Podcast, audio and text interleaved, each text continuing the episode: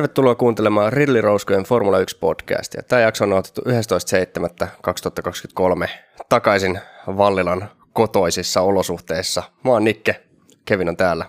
Joo, päinvastoin kuin mitä Lewis Hamilton väittää, niin meidän podcastilla on ne parhaimmat fanit, ei Silverstoneilla. Pitää paikkaansa. Öö, tosiaan, vähän just tuossa kuuntelin ihan mielenkiinnosta vähän tuota meidän aiempaa jaksoa, joka tehtiin etänä, ja siinä luvattiin, että viimeistään maanantaina tulee podcast, mutta, ai, ai, ai, ai, mutta ai. Tuota, tiistaihinhan tämä taas venähti, mutta öö, oli ihan, ihan, ihan oma vika, oli muuta menoa siinä, ei voi mitään, mutta onneksi tässä nyt on pari viikkoa taukoa, niin ei ole niin Tai no alkuperäinen suunnitelmahan oli sitten, että tota, oltaisiin sunnuntaina katsottu kisa yhdessä ja tehty se podcasti, mutta se oli mun, mun menojen mu- vuoksi. No joo, se no, mutta sanotaan, että molemmat teki yhden virheen tässä, Joo, niin, kuin, niin joo. tota, se on ihan, ihan hyväksyttävää, mutta ei nyt kuitenkaan hirveästi myöhässä, ja itse asiassa tässä noin ehkä, mitäs mä valehtisin, 15 minuuttia kun, ennen kuin Mm, tota, aloitettiin nauhoittamaan, niin varmistui aika isokin kuskisiirto. Puhutaan siitä myöhemmin, ei, Jep. ei spoilata sitä. No varmaan siinä vaiheessa, kun te kuuntelette tätä jaksoa, niin te kyllä tiedätte jo itsekin tämän asian, mutta Joo. palataan siihen sitten, kun sen aika on.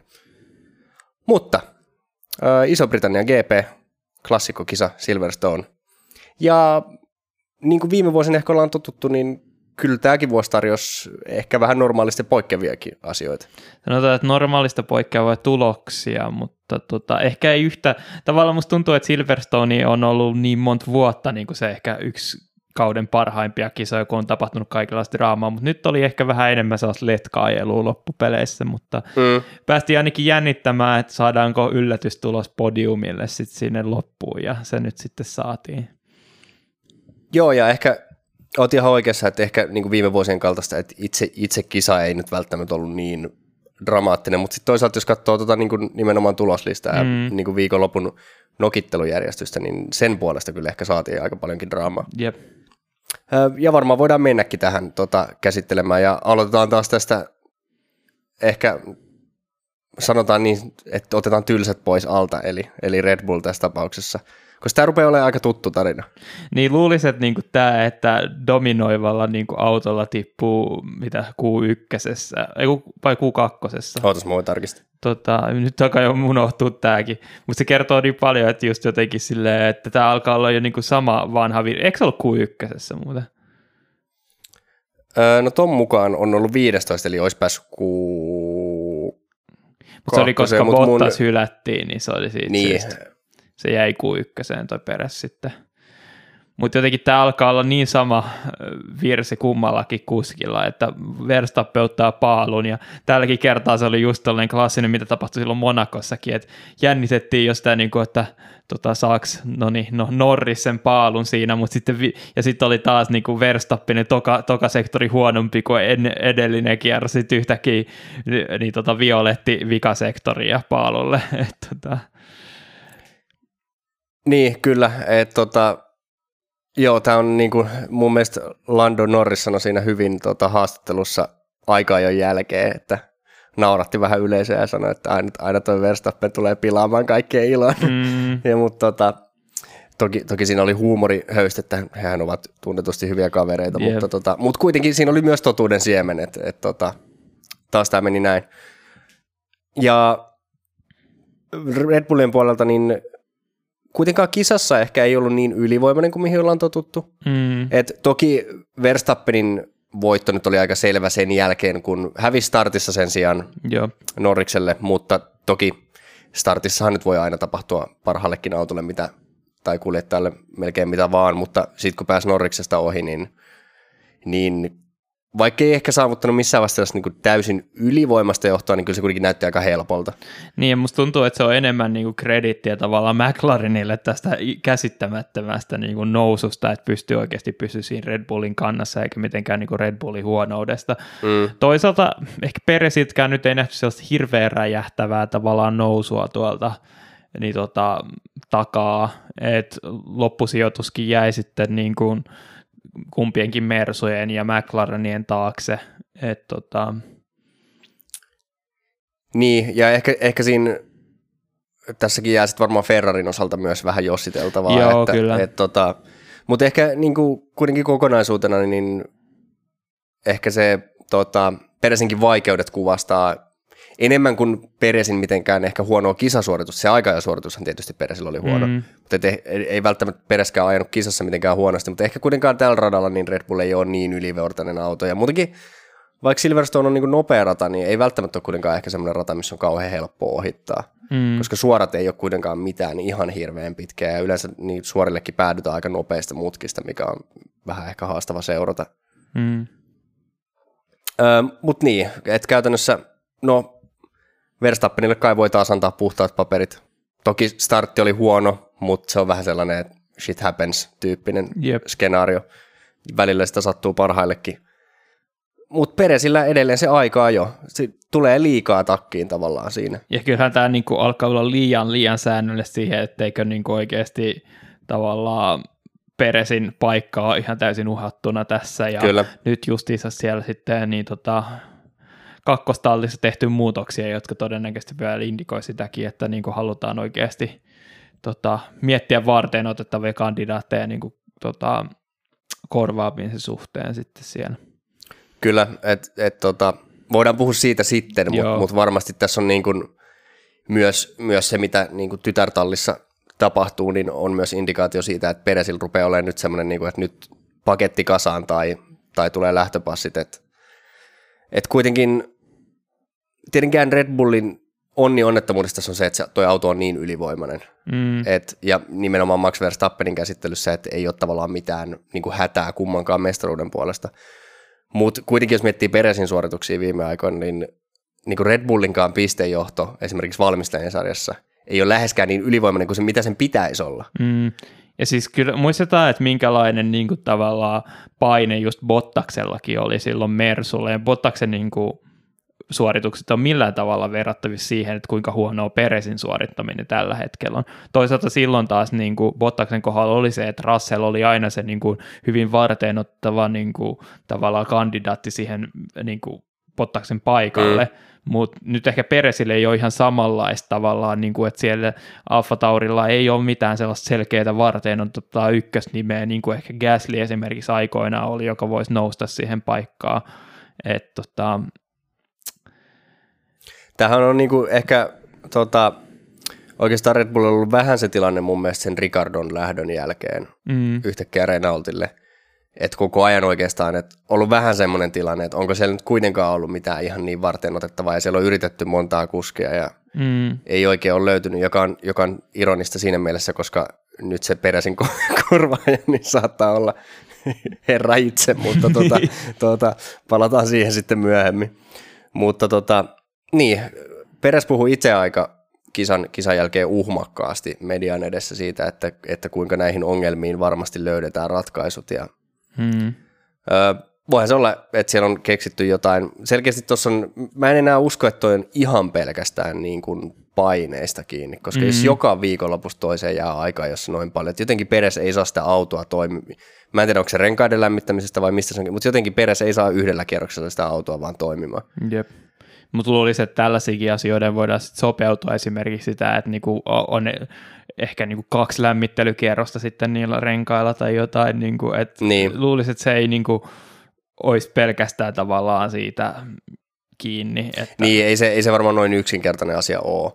Mutta tota, tässä on siis kieltämättä jotain samaa, mitä ehkä ehkä just Daniel Ricardolla oli niin kuin McLarenilla, että toinen kuski tulee ihan hyvin sinuiksi auton kanssa ja toinen ei vaan pysty ajamaan sillä. Mm. Toki kyllähän eihän Peres niin kuin kisoissa aja huonosti. Ei. Et ei se ole kokonaisuudessaan se auto, niin kuin, e, etteikö se sopisi Peresille, vaan mutta jotenkin aikaa, jos ne ei, ei vaan mene. Mutta kyllä täytyy sanoa Peresin niin kuin, tota, Peresistä myös se, että onhan nyt aikaa, jossa myös tullut paljon ihan selkeitä virheitä. Mm. Niin kuin, jos mietitään niitä Monakon todella mun mielestä turhia sellaisia, joka totta kai jos tulee paljon virheitä, niin se voi myös kertoa siitä, että ei ole niin kuin sinut auton kanssa, mutta, mutta et selkeästi jotain siellä pitää tapahtua. Että. Sanottakaa muuten tässä vaiheessa, kauden niin kuin puoliväli lähestyy ja meillä edelleenkin on pelkkiä Red Bull-voittoja tässä. Et mm. niin kuin voi olla, että aika silleen niin kuin historiallinen kausi tulossa, että voi olla, niin kuin, että se voittoprosentti, niin kuin mitä Red Bullilla tulee, tai jopa kaikkikin kisat saattaa niin kuin Red Bull voittaa, niin on niin kuin enää näkemätön. Kyllä, ja tota, nythän taisi just tota, tämä Britannian voitto, niin Red Bullilla 11 voittoa putkeen, mikä taitaa olla, niin kuin mun muistaakseni sanottiin tuossa viikonlopun aikana FT, F1 TVssä, että se on, se on nyt tasoissa McLarenin ennätyksen kanssa. Niin, eikö tämä ole sitten näitä niin kuin 80-luvun McLaren? 88, joo, joo. just. Et tota, et kyllähän tämä on, siis vaikka ehkä meidän katsojien kannalta aika tylsää, niin kyllähän tämä myös on siinä mielessä historiallinen kausi, että tämähän on ihan niin kuin historiallista dominanssia. Mm. Mutta toisaalta, tässä on just, jos verrataan McLarenin 88, niin sehän oli näin niin kuin leg- yksi legendaarisimmista Mm. Senna Prost-kausista. Jep. Niin, kuin, niin joo, onhan Pereskin ottanut voittoa, mutta tota, onko Peres yksi vai kaksi voittoa tältä kaudelta? Mielestäni kaksi voittoa. Joo. Niin, mutta kuitenkin niin, niin kyllähän tämä nyt on ollut nimenomaan Verstappenin dominointia. Ja tässä tulee just se, että, että se mikä voi käytännössä nyt katkaista tämän niin kuin Red Bullin tota, voittoputken, on nimenomaan se, että jos, jos Max Verstappenille tulee tekninen ongelma, Mm. niin voidaanko me luottaa siihen, että Peres on siinä vaiheessa toisena ja ottaa sen voiton sitten, kun Max Verstappen ei olekaan siellä. Koska kuitenkin todennäköisyydet on, vaikka tota, tässä alkukaudesta niin kuin Red Bull on muutamia ehkä aikaa jo ongelmia lukuun ottamatta, niin vaikuttanut täysin luodin kestävältä autolta, mm. Niin kyllä se mun mielestä olisi omituista, jos ei yhtäkään tekniseen vikaan keskeytystä tulisi koko kauden aikana. Niin, kyllähän just nimenomaan on Red Bulli pidemmän aikaakin ollut aika luotettava. Et musta Mm. tuntuu, että viime kaudella se niinku alussa oli ne pahimmat ongelmat, jotka sitten venytti sitä Leclerkin tuo mestaruus niinku, tota, johtoa siinä tosi korkeaksi. Oli silleen, että voi ei, päättyykö tämä, niinku, onko tämä kausi nyt tässä tämän takia, mutta kävi päin, täysin päinvastoin. Et sen, sen, sen jälkeen sitten Red Bulli oli niinku luodin kestävä ja Ferrari taas alkoi lahoamaan. Niin voi kuinka väärässä me olimme. Jep, kyllä.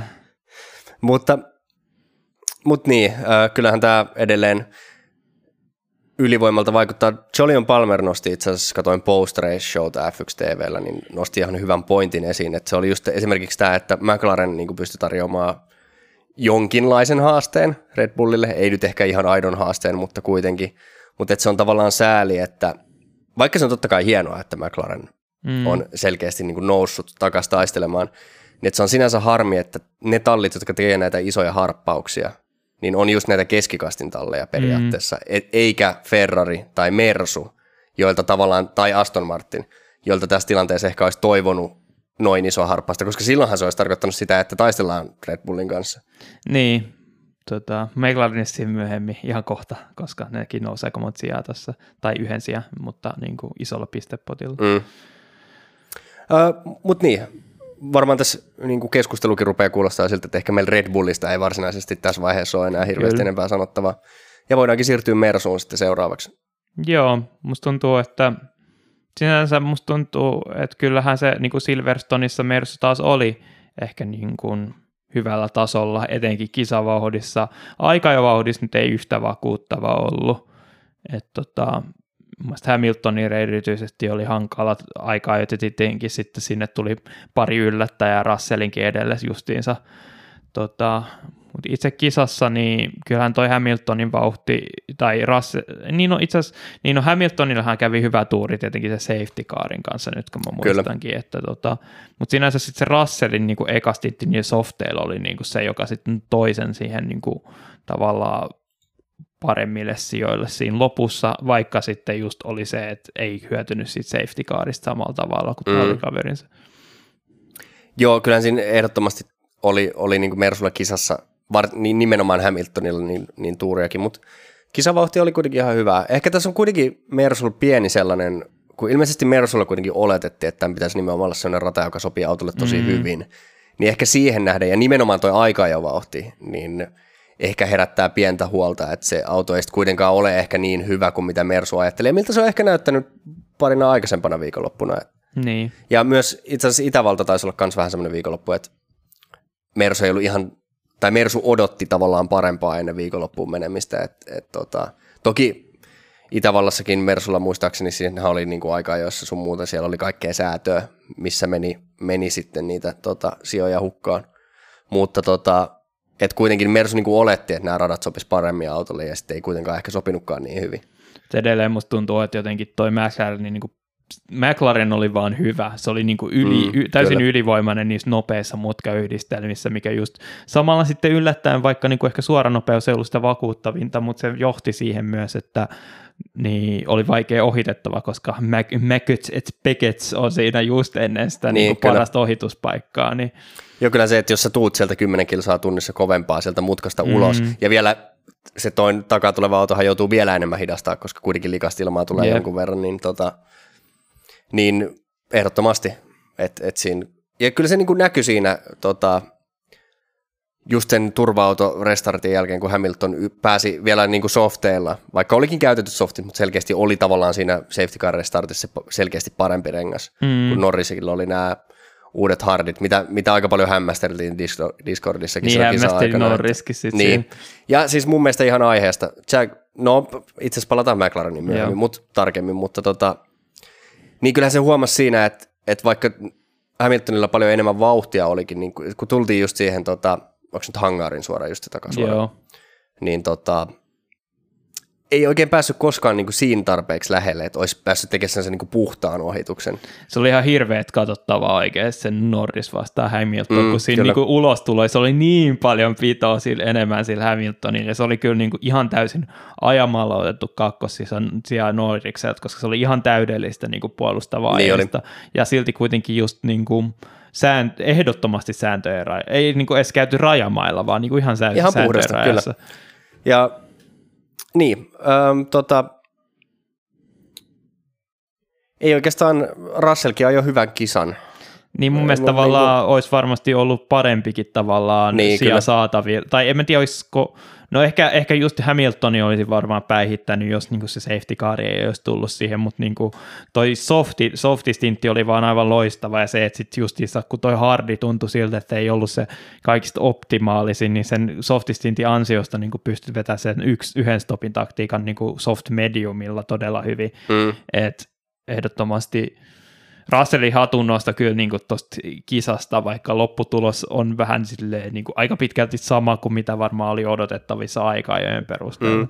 Kyllähän se niin kuin Mersu kokonaisuutena hyöty tästä turva-autoepisodista. Mä veikkaan, että jos ilman turva-autoa, niin se olisi ollut niin päin, että Russell olisi ollut neljäs ja Hamilton viides. Mm. Mutta nyt niin kuin Russell tippui sen yhden sijaan viidenneksi, mutta Hamilton tavallaan nousi kaksi. Jep, ja valitettavasti toinen tota, McLaren kuskeista sitten kärsi. Mm. Mutta ennen kuin mennään McLareniin varsinaisesti, vaikka tässä onkin tiisattu jo aika paljon McLarenia, niin tota, meidän pitää kuitenkin varmaan puhua Aston Martinista. Joo. Sinänsä, kun nähtiin sen niin kuin Aston Martinin tota, suoritustaso tuolla Barcelonassa, niin kyllähän sinänsä odotukset oli aika alhaiset, mutta – ehkä jotenkin se, tiedätkö, niin kuin se fiilis on, niin kuin, että Alonso teki kaikkensa, niin kuin tavallaan teki parhaansa, tai otti kaiken irti tuosta niin kalustosta ja tuli seitsemänneksi, niin eihän se nyt niin kuin, tavallaan ole sellainen asia, mitä odottaisi niin kuin sellaiselta tallilta, joka taistelee niin kuin, tallien kakkossijasta tota, mm. kauden lopussa. Kyllä, ja varsinkin sitten taas kun se ei niin kuin ole nyt enää, että tulee Mersulta takkiin, vaan nimenomaan just tämä McLarenin nousu. Mm. Ja myöskin niin kuin rehellisyyden nimissä Ferrari oli myös nopeampi. Joo. Niin kuin vauhdillisesti. Me Ferrarilla taas jälleen kerran sorruttiin, sitten ehkä kohta tullaan Ferrariin, mutta, mutta tota... Musta tuntuu, että Ferrarilla oli kyllä enemmän epäonnea tässä kuin tota, jotenkin taktista virhettä. Et mm, Alonso niin. oli niitä, jotka hyötyi siitä turva-autosta ehdottomasti. Joo, sekin on ihan totta. Mutta joo, käsittääkseni Alonso oli itse sitä mieltä, että ei nyt kannata olla liian huolissaan, mutta, mm. mutta tietenkin, ja varmaan niin kuin esimerkiksi kun nyt kun mennään seuraavaksi Unkariin, niin varmasti taas Aston Martin on veikkaiset vahvempi. Jep. Ja sitten taas esimerkiksi McLarenin kaltaiset tallit voi olla, että vähän tippuu tämän viikonlopun suoritustasosta. Niin oli niin selkeä jotenkin, tiedetään selkeästi mitkä Aston Martinin vahvuudet, mitkä McLarenin vahvuudet, ja sitten kun katsoo minkälainen rata Hungaroring on, niin sitten ei olekaan niin kovaa uskoa tuohon McLareniin mm. enää. Et, et varmasti niin kuin, tota, Aston Martinille tulee olemaan vaikeita just äh, ehkä, ehkä Spa, Monza varsinkin. Joo. Tämmöiset radat, mutta sitten toisaalta jos miettii loppukautta, niin kyllähän sillä on myös kuitenkin aika paljon näitä hitaampia ratoja. Että tota, ainakin nyt mitä, on, ainakin siellä tulee Singaporea ja tämmöisiä, tämän tyyppisiä. Niin, sitten tota, Sandwurti taas saattaa mun mielestä olla sellainen, mistä kuitenkin tota McLaren taas tykkää. Mun mielestä se on sellainen, että aika nopeata mutkaa sinänsä, no, no mutta sitten samalla, samalla myöskin saa stop and go, mistä sitten Aston Martin tykkää. Niin se voi olla ehkä tasapainoisempi. Se, se jää nähtäväksi mm. sitten, mutta tota, no mutta joo, jos, jos sitten taas niin kuin vauhti ei ihan vaan riittänyt ja Alonso otti ehkä autosta sen irti, mitä siitä oli otettavissa, niin toisella puolella tallia oli sitten taas Sir Lancelotin taistelu tuulimyllyjä vastaan. Että tota... Mä tota, mun mielestä se oli ihan täydellinen giffi, minkä mä laitoin siitä tota, Strollin tönäsystä tuohon OK, niin kun se vaikutti niin joltain lätkätaklauksesta, kun mm. ja tiedetään mistä, mistä lajista noi kanadalaiset tykkää. Niin... Kyllä, joo se oli erittäin kömpelöä ajamista siis. Mm. Ei se selkeästi niin kuin mikään tahallinen. Siinä oli, no siis siinä oli se, että tavallaan tahallista oli varmaan se, että Stroll oli vähän niin kuin suuttunut ja saanut tarpeekseen siitä. Tota, mm. ähm, oliko se nyt Gaslin kanssa? Joo, joo kyllä. Joo, niin Okon, Okon keskeytti ihan tekniseen vikaan. Joo, kyllä. Mutta tota, niin saanut tarpeekseen siitä, kun Gasly ihan hienosti tavallaan, mutta ehkä myös vähän sääntöjen rajamailla ajatti Strollia. Musta, mulle tulee niin vahvasti mieleen siitä tilanteesta Verstappen versus Hamilton silloin Montsassa – että jotenkin niin kuin Hamilton jätti silloin Verstappenin niin kuin radan ulkopuolelle siitä, ja sitten niin kuin, kun tuli se seuraavan niin kuin tavallaan chikanin osa siinä, niin ei silloin tavallaan muuta paikkaa kuin sitten just ajaa vaan sit kanttari yli ja sitten törmätä siinä. Mm. Mutta toisaalta mun mielestä tässä tilanteessa kyllä se oli jo ihan erillinen mutka, ja sitten taas toisaalta no, no niin, itse asiassa kyllähän Gasly ajatti siis tavallaan Strollin sinne ulkopuolelle, mutta ei se, kyllä Stroll olisi sen kolarin pystynyt välttämään. Niin, mun mielestä, joo, musta tuntuu, että siinä oli vähän silleen, siinä Verstappenin tilanteessa melkein oli sellainen niin kuin ajatus, että ei edes halunnut oikeastaan välttää sitä kontaktia, vaan tämä oli silleen, mm. että, tai se oli vähän sellainen, tietsä, että sä ajatit mut nyt tänne, mutta sun on pakko antaa tilaa, niin anna sitä tilaa niin kuin silleen hirveästi, tai tästä tulee kolari, kuten siis Trollin kohdalla jotenkin oli silleen, että en mä tiedä. Siitä olisi kyllä voinut selvitä ilman sitä kolaria kyllä niin, niin että Strollikin olisi voinut jatkaa sit mutkasti ihan hyvin, mutta sitten jotenkin tosi... Niin, sanotaan ehkä niin, että ei Gaslikään pääse tästä niinku taistelutilanteesta ihan puhtain paperein, mutta, mutta se mitä Stroll teki oli kuitenkin tässä nyt se niinku, tota, se, se pahempi rike, koska se, ei niin kuin, se, se, että toinen ajattaa vähän leveäksi, ei oikeuta sua taklaamaan toista ulos radalta. Niin ja sitten mun mielestä siis ihan niin kuin siinä Verstappenkin tilanteessa niin kuitenkin se törmääjä oli sitten se syypää ja mm. tota, tuli sitten niin tota, rankkua siitä, joka taisi tiputtaa Strollinkin sijaan, mutta tiputtiko pisteeltä? Ei, ei, tainnut, ei tainnut tulla pisteissä, pisteillä muutenkaan. Että... Ei muistaakseni kyllä. Joo.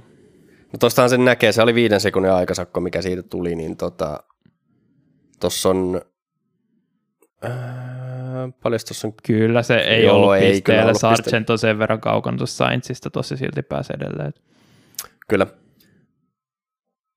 Öm, no mut joo, ei meillä varmaan Aston Martinistakaan sen enempää sanottavaa tässä vaiheessa ole. Ei. Ja itse asiassa mähän lupasin, että Aston Martin pitää käsitellä ennen McLarenia, mutta niinhän pitää Ferrarikin kuitenkin. Että ei nyt mennä asioiden edelle kuitenkaan. Eli Ferrari sitten seuraavaksi. Ja Ferrari, no ehkä epäonnea matkassa, mutta tavallaan tulosten puolesta vähän totuttuu tyyliin Ferrarilta, että aika oli ehkä parempaa kuin mitä kisasta sitten oli, mutta toki epäonnea oli matkassa. Niin, siinä oli tietenkin kovat odotukset ehkä, niin kuin koska Itävallassa oli niin hyvä suoritustaso, että mutta sitten kisassa musta tuntuu, että toi Leclerkin niin eka stoppi tuli vähän liian aikaisessa vaiheessa. Todennäköisesti se taas niin kuin, kuitenkin toi esille taas tämän Ferrarin niin kuin, huonon rengaskuluman jollain tavoin. Ja sitten mm. sain sillä vähän samaa, että vaikka kesti pidempää, niin sitten kuitenkin mentiin, ei jaksettu tavallaan pidet, pitää sitä settiä niin pitkään, että oltaisiin softeilla voitu niin kuin tehdä se y- yksi stoppi, ja se tehtiin kuitenkin se stoppi sen verran aikaisin, että missattiin tavallaan se ma- niin turva-auton niin kuin antama hyöty sitten siitä. Joo. Niin, no en mä tiedä, onko mun mielestä oli aika hyvin tiivistetty Ferrari viikonloppu. Ei se niin kuin, tavallaan Ferrari viikonloppu tässä nyt ei ehkä ollut mitenkään suurempaa draamaa mm. niin kuin, kokonaisuutena. Mutta ehkä, ehkä nyt sen voi sanoa tosiaan, että no rengaskuluma edelleen ehkä se suuri ongelma, mutta ei ehkä kuitenkaan ole niin, niin radikaalisti syytä huoleen kuin miltä toi tulos ehkä loppupeleissä näyttää.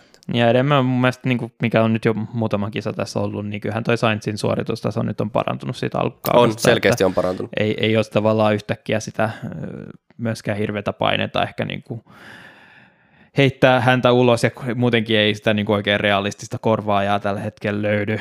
Toisaalta Peresillä myös oli hyvä alkukausi ja nyt taas puhutaan siitä, niin kuin tämä, meillä on mm. tänne kunnon recency bias tässä. Niin, no niinhän se on, että olet, olet niin hyvä kuin viimeinen kilpailusi. Että niin, niin, joo. Sehän on tämä se moottori, moottoriurheilun tota, klassikkosanonta, mutta niin, kyllähän siis tässä on monta viikonloppua ja itse asiassa, no Itävallassakin voi jopa väittää, että Sainz oli varmaan parempi kuin Leclerc, mutta niin. tota, tässäkin nyt vaikka Leclerc oli se nopeampi, niin kuitenkin Sainz oli silleen ihan riittävän holleilla. Jos mä katson noita aikaa jo sessioidenkin tuloksia, no ekassa sessiossa oli tullut mitä 70 takkiin, no, mutta, se, se oli se mä en tiedä, olikohan siinä, koska se, siis se eka sessio oli ihan täysin niin kuin sitä että ratan kehittymistä, mm, että Peres todennäköisesti myös suurimmaksi, se oli yksi suurimpia syitä, miksi Pereskin varmaan tippui loppupeleissä, mm, oli niin, se, kyllä. että oli niin kuin ihan ensimmäisiä, jotka sen pikan nopea ajan siinä teki. Kyllä, mutta sitten taas jos katsoo niin kuin toka ja kolmatta sessioa aikaa, jos esimerkiksi niin käytännössä katsoo, vaikka Leclerc on ollut nopeampi, niin Sainz on ollut käytännössä tasoissa Leclercin niin. kanssa.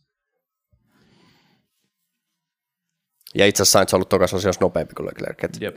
Ja ne on ihan, ihan hävyttömän pieniä eroja tuossa vikassakin osiossa. Et, et muistetaan kuitenkin viime kaus, kun oikeasti oli niinku ihan jatkuvasti sekä kisavauhdissa että aika ajovauhdissa Sainz jäljessä. Ja alkukaudesta näytti vielä edelleen samalta, mutta nyt pientä uutta tulemista edelleen. Kyllä. No mutta nyt nyt päästään oikeasti siihen, niin kuin mikä teki tästä viikonlopusta oikeasti jotenkin paljon mielenkiintoisemman kuin mitä se ehkä kisatapahtumat muuten. Kyllä. Joo, siis McLarenin päivityspakettihan Norris sai sen Itävaltaan. Mm. Ja me muistaakseni viime jaksossa spekuloitiinkin tässä, että, tota, että kuinka paljon Piastrin suorituskykyyn huonous Itävallassa nyt oli kiinni siitä Norriksen päivityspaketeista – ja kuinka paljon se oli vain Norriksen hypyyttä verrattuna, niin ehkä nyt voidaan sanoa, että se päivityspaketilla saattoi olla jotain tekemistä asiaa. jotain ihan pientä. Et nyt, nyt se on se ka, ka, niin tota, heti al, ihan alkukaudessa hypy, hypetetty B, B-spekkaari tullut tota McLarenille mm. ja t- lyönyt itsensä tosi pa- kovasti läpi, että nyt niin kuin, tavallaan validoituu tämä koko niin kuin, dramaattinen päätös siitä, että siirret, vaihdetaan kokonaan sitä tota, kehityssuuntaa sitten ja ja sen takia sitten niin päivityspaketit näinkin pitkään tavallaan kesti, että saatiin ainakin Kyllä. lopullisessa muodossa. Joo, ja itse asiassa onko se nyt, sanoisin nyt, kun nämä vaihtuu koko ajan nämä McLarenin tyypit, mutta tota, onko se Andreas Stella nykyään tämä Joo, Andreas tekninen? Stella. Mutta niin, toisaalta tällaiset niin muut, tavallaan tämäkin on niin sitä aikaa varmaan nämä päätökset tehty, kun Seidel itse on ollut vielä johdossa, ja sitten myöskin tässä oli mielenkiintoinen se Michael Keegan, joka lähti sieltä niin kuin, e, tota, insinööripuolelta pois, niin se hänkin on ollut varmasti mukana tekemässä tätä päätöstä ja, mm. ja suunnittelemassa tätä autoa, mikä nyt on. Että sitten tulee kuitenkin, siis on niin kuin pitkä, tavallaan auton suunnittelu on niin kuin pitkän ka- kantama juttuja. Että, on, on. mutta se mitä mä olin sanomassa, niin Andreas Stella sanoi tota, haastattelussa, että että itse asiassa tämä päivityspaketin ero siihen, joka tuli Bakussa, tämä mm. niin kuin lainausmerkeissä B-spec, niin. niin niiden välinen ero on oikeasti suorituskyvyssä jopa isompi kuin mitä se oli sen alkuperäisen kauden auton ja tämän B-specin. Okei. Okay. Että et tämä on nyt se niinku C-spec. C-spec. mutta tota, mutta et, et selkeästi, ja itse asiassa mikä tavallaan jopa voi sanoa, että tekee Piastrin viikonloppun suorituksesta vielä ehkä tota, vakuuttavamman on se, että itse asiassa jälleen kerran kuljettajilla ei ollut ihan sama paketti. Molemmat oli nyt saanut tähän viikonloppuun sen mm. päivityspaketin, joka tuli Itävallassa, mutta itse asiassa Norris oli saanut vielä uudemman spekin etusiiven tähän viikonloppuun. Ja siis nyt kun aletaan sitten vertailla kuskeja, niin muistetaan, siinä ihan alkukisassa niin Piastrilla niin tuntuu ole, sanoa, että on enemmän vauhtia kuin Norriksella. Sitten ti, ti, tallipääräyksillä pidettiin se niin kuin paikat sellaisena kuin oli. Ja niin kuin se aika jossakin se No okei, sitten sit kun Norris lopulta päämautti sen paremman kierroksen, niin silloin niin kuin, tota, oli selkeästi nopeampi kuin Piastri, mutta sitä ennen oli aika tasasta ollut. Kyllä. Ja tietysti eihän näistäkään tiedä, että, että Norrikselle oli se uudempi, vielä uudempi etusiipi nyt tähän, niin eihän sitäkään tiedä, voihan se olla huonompi se uusi etusiipi niin. teoriassa.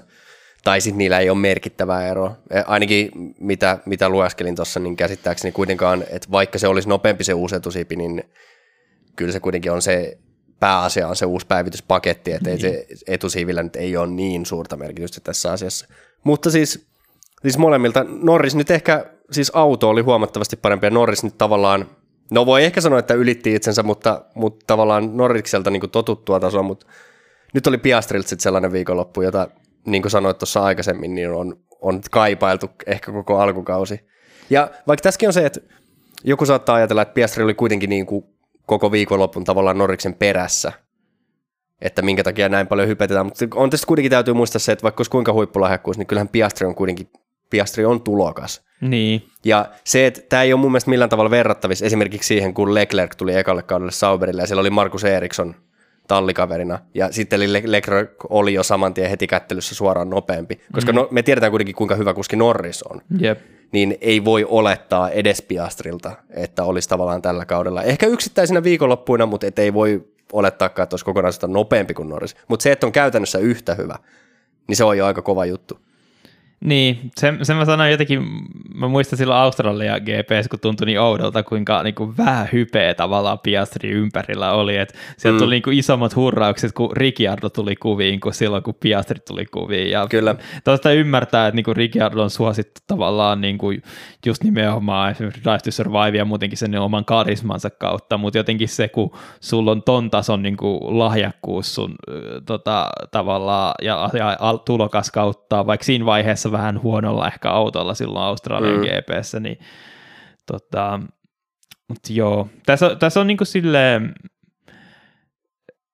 enemmän, enemmän tässä viastin kohdalla kuitenkin niin kuin on se, että kun on jo näin hyvä tässä vaiheessa, niin missä se niin kuin tavallaan katto sit lopulta on, koska ehdottomastihan, niin kuin ollaan jo varmaan monteen kertaan sanottu, Piastri kuuluu nyt siihen kategoriaan Russell, Leclerc, Verstappen on, kun se skippasi kokonaan ne junioriformulat, niin, Verstappen, niin, Verstappen on se, se, on vaan jotenkin ihan täysin omissa kategoriaissa, mutta näissä niin kuin, tota, F3 F2 tulokkaana mestarina ja niin kuin myöskin yleensä sit kun on tehnyt näin, niin sit on tullut justiinsa hyvät tulo, lopputulokset. Norriksekin on hy, hyvin mielenkiintoinen tavalla, että jäi vähän just nimenomaan Russellinkin varjoon jollain tavalla mm. silloin tota, et sinänsä sitten nyt itse F1 niin kuin tavallaan McLarenilla nyt on niin kuin nostanut itsensä myös niin kuin vahvasti tähän kategoriaan, mutta samalla niin ei ehkä ollut niin kuin samalla tavalla hypetetty niin. tullessaan formuloihin. Että.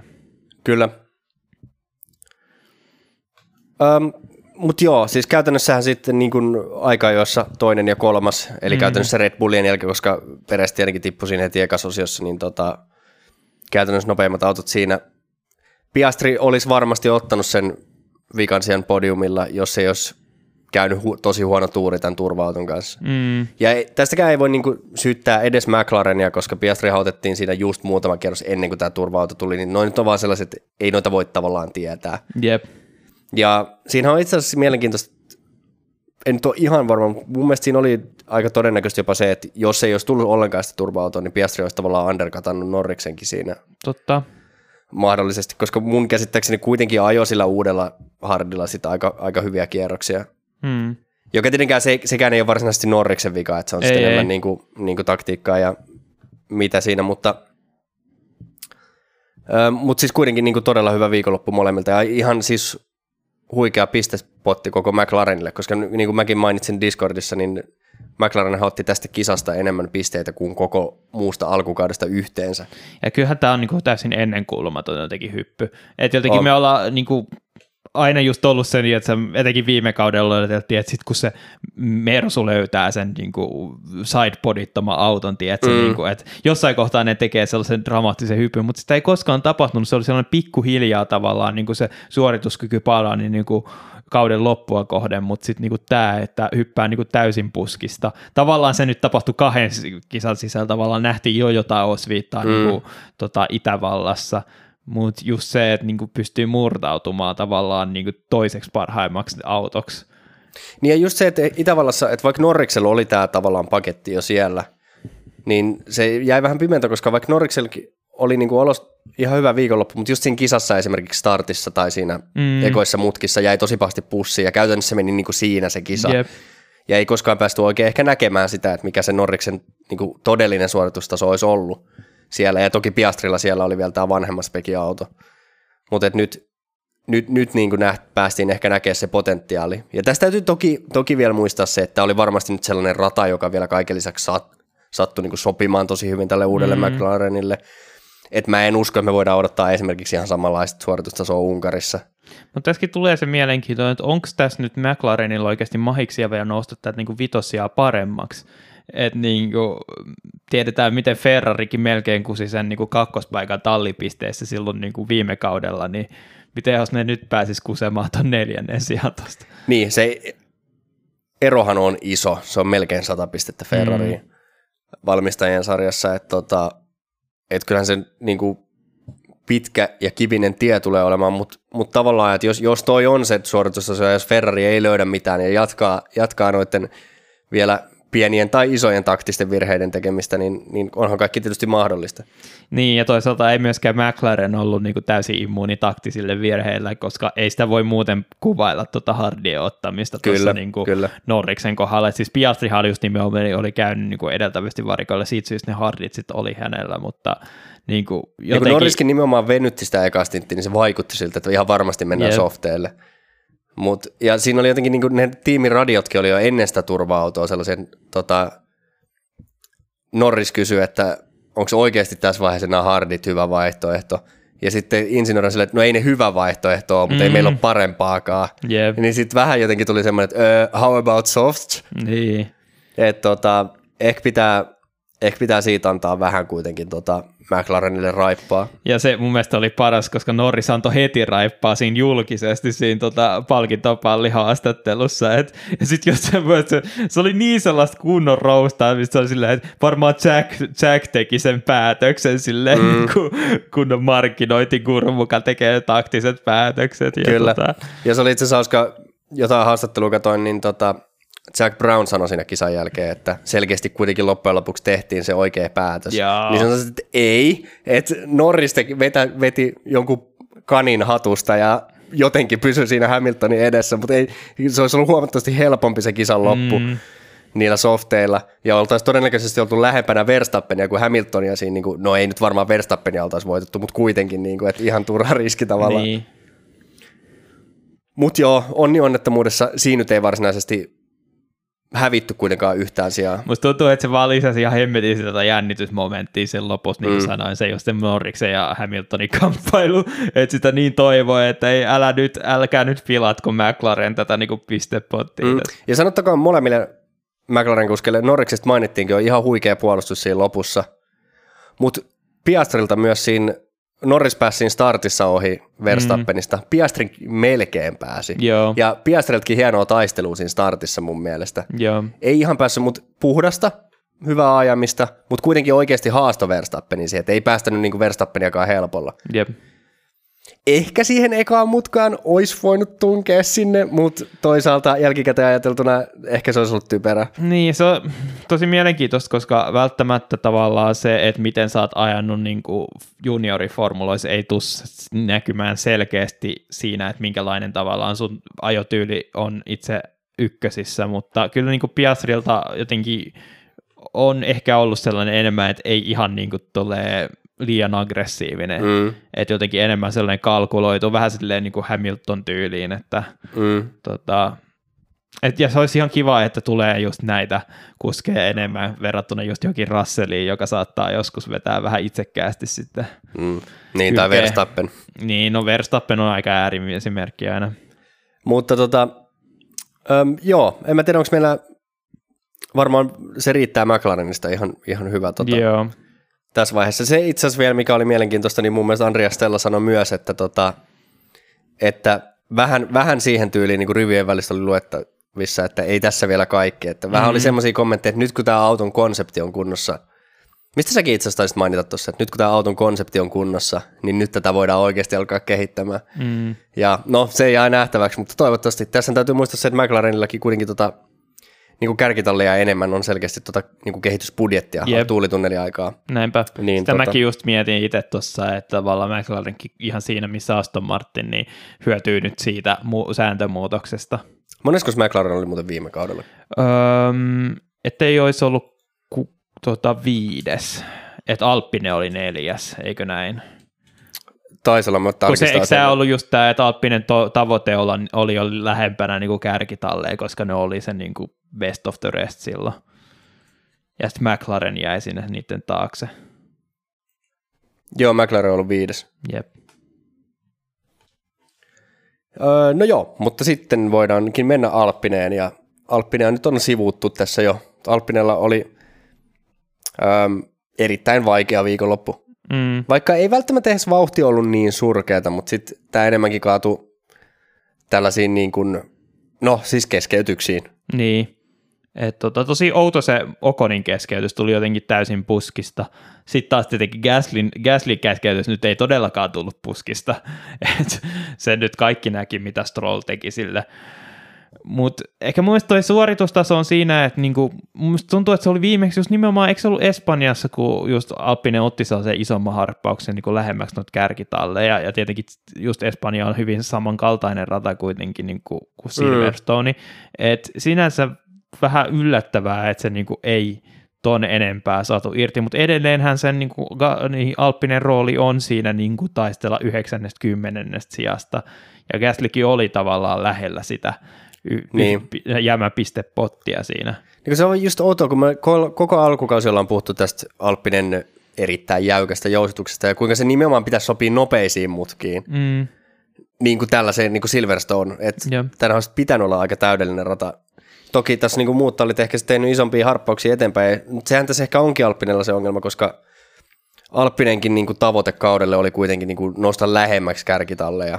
Mutta nyt ehkä taas vähän näyttää, että joko ollaan lipumassa jopa taaksepäin, tai sitten tämä perinteinen alppinen, että sahataan sitä keskikastia vähän niin kuin molempiin suuntiin jatkuvasti, mutta ei kuitenkaan pitkällä tähtäimellä oikein edetä mihinkään. Niin musta tuntuu, että tavallaan Alppinen on aika pitkälti siinä samassa paikassa verrattuna Ferrariin ja Mersuun, mitä ne oli viime kaudella, mutta sitten just nämä McLaren nyt ottanut isomman hypyn yhtäkkiä, ja Red Bull on ottanut ison hypyn eteenpäin, ja sitten vielä tietenkin Aston Martin on siinä samassa, mm. että ikään kuin jotenkin tuossa kohtaa vaan sanoisin, että tavallaan McLaren ja Aston Martin on tehnyt hyvää työtä siinä, missä muut on tehnyt keskinkertaista työtä. Niin, niin.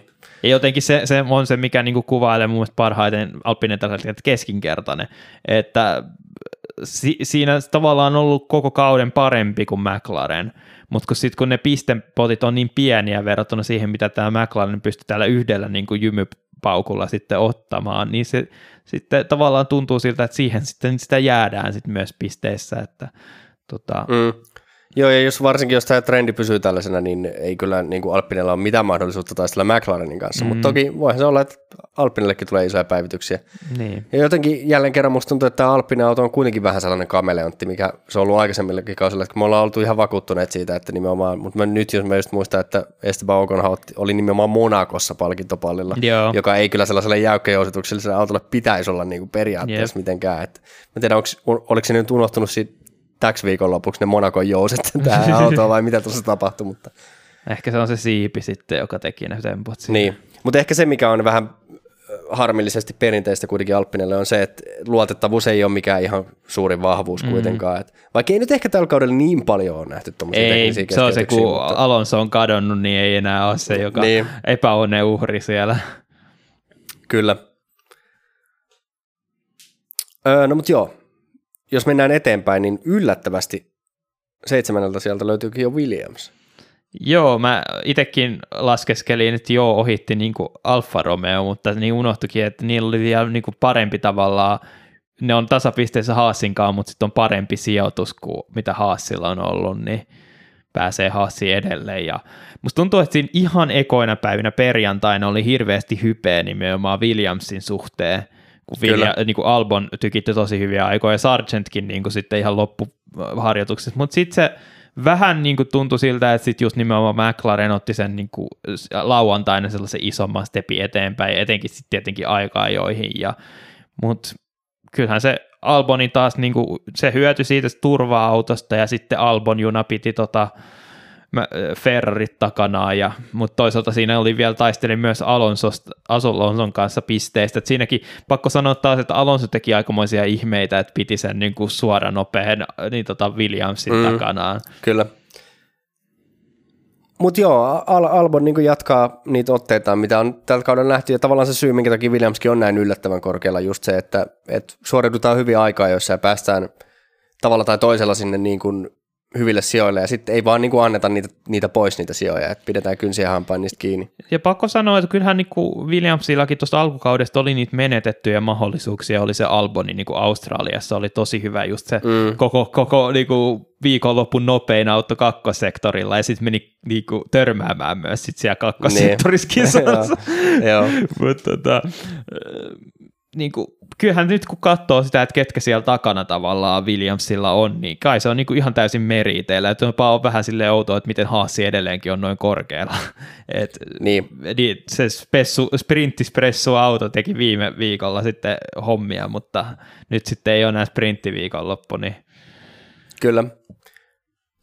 Joo, Albonilla oli jotain mielenkiintoisia teorioita, jos mä katsoin post race niin tota, Albo jotenkin ajatteli, että, että kun autossa on vähemmän downforcea, niin se jotenkin tuuli ei ota siihen niin paljon, niin kuin oli tosi tuulista. Että, mutta tota, Albo sanoi itsekin, että en tiedä perustuuko tämä mihinkään, että joskus insinöörit facepalmaa mulle tuolla taustalla, mutta tota, mutta joo, selkeästi, no siis suora vauhtia nimenomaan Williamsilla on tosi hyvä. Mm. Ja sitten ähm, semmoinen pointti, mikä nostettiin mun mielestä F1 TVlläkin esiin, on just se, että kun on myös paljon vaikka nopeita mutkia Silverstoneissa, niin on myös niitä mutkia, jotka ajetaan kaasupohjassa. Mm. Niin silloinhan siinä käytännössä ottaa se suora nopeus enemmän. Yep.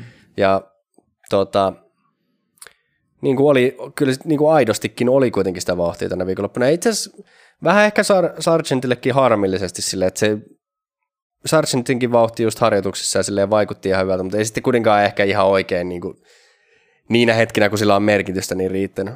Kato muuten, että herra jestas, tota Sargent on ollut niitä, jotka on, niin tota, ei ole hyötynyt tuosta safety carista, on päässyt noinkin korkealle kuitenkin.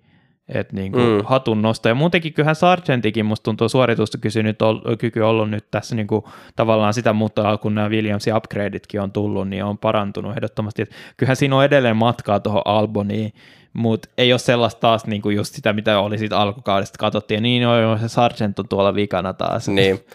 Niin, että kuitenkin täytyy muistaa se, että tavallaan, että, että matka on Alboniin, mutta se on ollut kaikki oletuskin.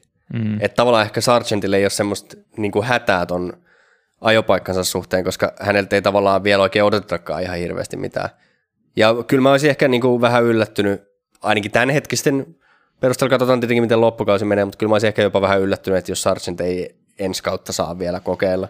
Joo, siinä on kyllä se, että tota, mihin, ketkä tavallaan on yleensä tyrkyllä varmaan noihin Williamsin paikkoihin, on tietenkin, no Sargent itse oli näitä harvinaisia Williamsin akatemiakuskeja, jotka mm. oikeasti niin kuin oli meritit nousta tonne, mutta sitten tietenkin Mersun kuskit, jotka nyt ehkä tällä hetkellä just Fredrik West johtaa F2 ja sitten Mick Schumacher on nyt siellä reservikuskina, Et ne olisi varmaan ne hyvin realistiset ehdokkaat siihen, mutta onko nyt Sargentin niin kuin tavallaan suoritusko se on ollut niin huonoa nyt etenkin nämä kaksi vikaa kisaa, että niin kuin pitäisi jotenkin akuutisti heti yhden kauden jälkeen mennä vaihtamaan toiseen tavallaan niin kuin tulokkaaseen tai sitten mm, sellaisen niin. tulokkaasiin, joka ei oikein antanut tarpeeksi vielä näyttöjä pysyäkseen sarjassa, niin niin, se on tietenkin vähän, että, että jos Vesti esimerkiksi voittaa F2-mestaruuden, ja, ja puhutaan taas tänään sitten myöhemmin F2, mutta tota, nämä ei itse asiassa tuossa listasta pois, mutta yeah. minkä tein niin ammattimaisesti tuolla muistiinpanot, että mitä, mistä pitää puhua, mutta tota, ää, niin, että jos, jos Vesti voittaa mestaruuden, niin kyllähän se sitten tietenkin mestari on aina mestari ja niin edelleen, mutta kyllä se on kuitenkin aina iso kynnys lähteä korvaamaan niin ja kyllähän nyt tässä viimeistien vuoksien tota, trendi on ollut, että se mestari ei ole automaattisesti saanut sitä ajopaikkaa mm, seuraavaksi kaudet. Just Piastri täällä tuli just niin kuin ajatelleeksi, niin joo. Dragovic on tällä hetkellä sitten reservikuskina siellä Aston Martinilla, että katsotaan, kuin pääseekö koskaan ajamaan. Tota. Nick niin, de oli niitä jotka, mestareita, jotka ei päässyt pitkään pitkään aikaa mm. debytoimaan. Mm. Niin, onko tässäkin vähän semmoinen, että se niin kuin siinä on semmoinen, että kun voittaa se F2-mestaruuden, niin kello rupeaa tikittää, että pitäisi nopeasti päästä sinne. Että sit Väh, se... vähän, vähän sellainen kyllä valitettavasti on, että... Mutta joo, voisi kuvitella, että tota Williams ei ehkä, ehkä Unkarissa nyt ihan näin hyvä ole. Mm. Tälleen, jos pitäisi nyt tietenkään, harvemminhan nämä veikkaukset menee yhtään sinne päinkään, mutta, mutta tota, Sanotaan, että vittumainen varmaan edelleen ohittaa, mutta valitettavasti aikaa jo suoritukset ei varmaan oikein tule auttamaan niin. Niin hirveästi. Mutta sitten taas toisaalta kesätauon jälkeen, kun tulee Spaata ja Montsaa, niin mm. varsinkin Montsaa, niin voisin kuvitella, että siellä voi taas olla tota, mahdollisuuksia. Jep. Siis, siis nyt tajusin, että niin, siis tämähän on ihan taas sama konsepti kuin viime kaudellakin. Silloin Williams just teki sen isoimman jättipotin just nimenomaan Montsassa. Mm, tämä on aina persoonallista jollain tavalla, että kun on niinku rajatut resurssit ja tietää, että niinku, niitä pisteitä pitää raapia jostakin, niin sitten tehdään just silleen, että meidän auto on sitten niinku tosi hyvä näissä kisoissa.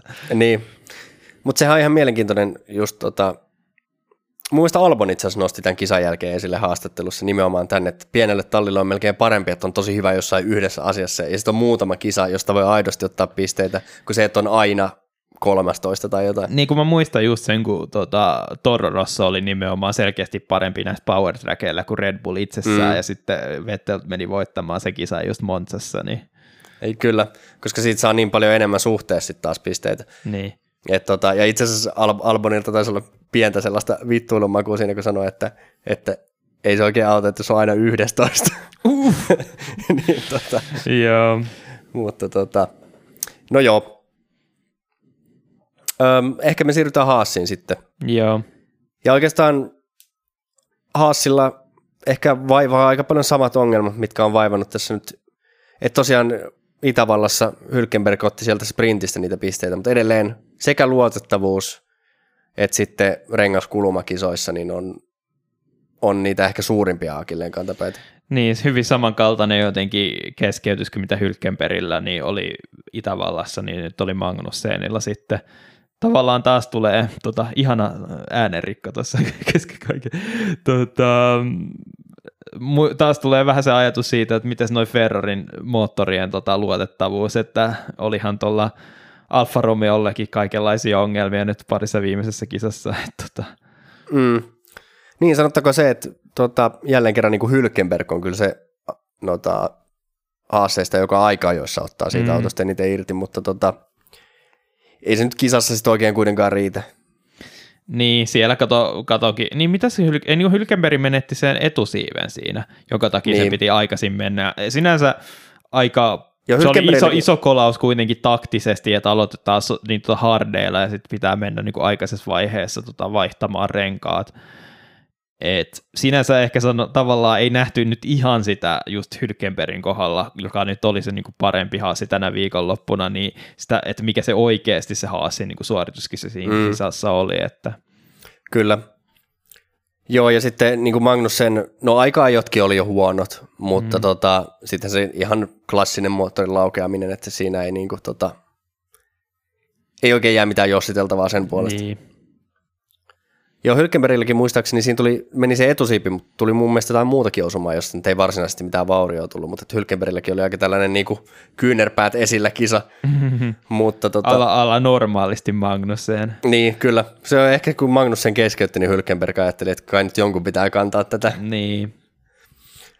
Mutta tota, no joo, siirrytäänkö me sitten ehkä suomalaista kaikista surullisimpaan osioon, eli tähän Alfa Romeo, joka on kyllä vajonnut alas. Niin, tota, sinänsä nyt kun miettii, niin kyllähän se niin Williamsien ehdottomasti ainakin sen paikan siitä edeltä on ansainnut, että en mä tiedä, onko tavallaan Haasia huonompi alfa ollut, mutta jotenkin just nimenomaan siinä, kyllähän me ollaan jo aina puhuttu siitä, että yleensä alfa tuntuu siltä, että tippuu tavallaan kauden edetessä mm. siinä, missä niin kuin kehitystyötä tehdään, mutta jotenkin tämä tapahtui niin paljon aikaisemmin ja sitten ei edes niin kuin, ole päässyt alfa yllättämään sillä, että haa, me pystytäänkin parantamaan sille iso, isosti niin. siellä. Et ainoa mikä lohtu tässä nyt on, että kyllähän Bottas nyt on ollut suoritusasaltaan paljon parempi kuin Joe, että antaa niin. Niin näyttöjä siitä, että ehdottomasti jos jompikumpi kuski pitäisi korvata, niin Joe, ellei sitten se raha paina jotenkin niin kuin edelleen niin. valkakupissa paljon, niin on, on se, joka pitäisi lähteä Kyllä joo, tässä on tavallaan se niin kuin lohtu, että jos Bottaksella ei olisi tullut niitä tekniikkamurkaheita siinä aikaan tokassa osassa, niin olisi se voinut olla se sijoitus parempi tältä viikonlopulta. Mm. Että tosiaan pääsi siihen Q2, mutta sitten ei päässyt ajaa kierrostakaan Q2. Joo, Musta tuntuu, että se oli vähän kyllä epärealistista Bottakselta sanoa, että joo, meillä olisi ollut mahikset Q3, et musta tuntuu, mm. että se sama, sama rimpsu kuultiin myös Montrealissa viimeksi, eikä siinäkään oltu oikein lähelläkään. Et... Niin, no mutta se on kato, kun ei ole mitään, mitään faktaa, mihin voi perustaa, niin sitten on hyvä huudella. Joo. mutta tota, Tietenkin no se tuntuu olevan sen tavoite tietenkin se, että Q3 ja sitä kautta sitten ne jämpisteet. Mm. Et edelleen onneksi se Williams ja sekä Haasi on niiden jäämäpisteiden päässä, mutta musta tuntuu, että Williamsilla niinku just nimenomaan Albon just, että se oli kahdeksas tänä viikonloppuna, että selkeästi niin. se ei ollut niinku tavallaan pienestä kiinni ne pisteet, kun päinvastoin kuin mitä Alfa Romeo yleensä on. Niin, ehkä jotenkin voisi kuvitella, että Alfa Romeokin on vähän semmoinen auto, että Unkari voisi periaatteessa sopia ratana, mm. mutta sitten toisaalta kuinka huonosti nämä on mennyt nämä viime viikonloput, että voidaanko sielläkään olettaa niin pisteitä, niin en, en oikein tiedä. Sinänsä musta tuntuu, että se, kyllä se Alfa Romeo voisi kuulua siihen samaan kastiin, missä niin kuin Aston Martinkin, että just nimenomaan tällaiset nopeat kiihdytykset sopii, koska muistetaan, että mun mielestä niin kuin, vaikka sitä ei nähty niin hyvin justiinsa, koska ne aikaa jos kummallakin kerran meni pieleen, mutta niin kuin Monaco ja Montreal ehdottomasti oli niin kuin Alfa Romeon parhaimpia kisoja ainakin harjoitusten perusteella. Mm, ja se myöskin se pojothan tuli myös sieltä Montrealista, että niin, se on ihan totta että innolla jäämme odottamaan sitä, miten, miten menee. Mutta ja muutenkin teknisesti nyt... suomalaisten kotikissa. Mm. Tämähän on myös perinteisesti ollut se, se tota, osa kautta, kun Bottaksella rupeaa se suoritustaso tippumaan, mutta, niin. mutta toisaalta nyt taas Bottaksella musta tuntuu, että se niin, niin kuin, että jos Alfa Romeon kehitysdippi tuli aikaisemmin kuin normaalisti, niin ehkä se Bottaksenkin suoritus, että nyt on kuitenkin suhteessa nimenomaan Zouhun niin näyttänyt sentään paremmalta tässä pari mm. viime viikonloppua, että jotain positiivistakin. No mutta sitten meillä on edelleen kuitenkin selvänä viimeisenä niin Alfa Tauri. Ja kaikista ehkä mielenkiintoisin talli uutisten osalta sitten päästiin lopultakin, niin kuin tavallaan tässä oli tällainen selkeä odotuksen aika, että just ennen kuin me aloitettiin tästä podia, niin alettiin, alkoi jotain niin kuin huhuja kierrellä, että De Vries on saanut potkut ja tota, ei ajaisi enää Budapestissa ja sitten justiinsa kun pääsin tänne kämpille podcastia varten, niin 20 sekuntia sitten oli päivittänyt F1 Twitteri, että virallinen Twitteri, että Daniel Ricciardo on pääsemässä De Vriesin tilalle tota loppukaudeksi. Joo, ihan mielenkiintoinen veto. Oikeastaan ehkä voidaan päästään, tämä on se mehukas aihe, päästään tästä puhumaan. Niin... Ei, ei tästä kisasta ole mitään niin, sanottavaa. Niin. Se, on, se tuntuu olevan nyt Alfa Taurin kohdalla valitettavaa, että niin kuin, siinä missä Tsunoda teki pieniä niin kuin, temppuja siinä niin kuin, alkukaudesta, kun tavallaan tuntui siltä, että niin kuin, Alfa Tauri oli kuitenkin jollain tavalla mukana siinä keskikastissa, niin nyt ne on niin kuin, vajonnut niin kauas siitä. Niin, ja kuitenkin kisassa sekä Tsunoda että De Vries kaksi viimeistä maalin tullutta autoa. Että. Mm, ja tämä oli vielä kisa, jossa oli turva-auto niin kuin tavallaan tiivistämässä pakkaa siihen loppukisaan. Että. Kyllä. Niin, mutta tosiaan De Vries nyt sitten sai kenkää ja oikeastaan jo, eikö se nyt ole kahden viikon päästä ajetaan jo? Mm. Unkarissa, eli ei edes kesätauon jälkeen, vaan nyt, nyt jo tässä hyvin nopealla aikataululla. Niin- Tuossa oli jotenkin sellaisia niin kuin, kannanottoja, että De Vries olisi pitänyt pitää niin kuin, kesätaukoon asti antaa mahdollisuus, mutta sinänsä jotenkin on se, että niin kuin, jos, jos sä oot antamassa potkut, niin anna nyt helvetti niin kuin, heti niin. paikalla.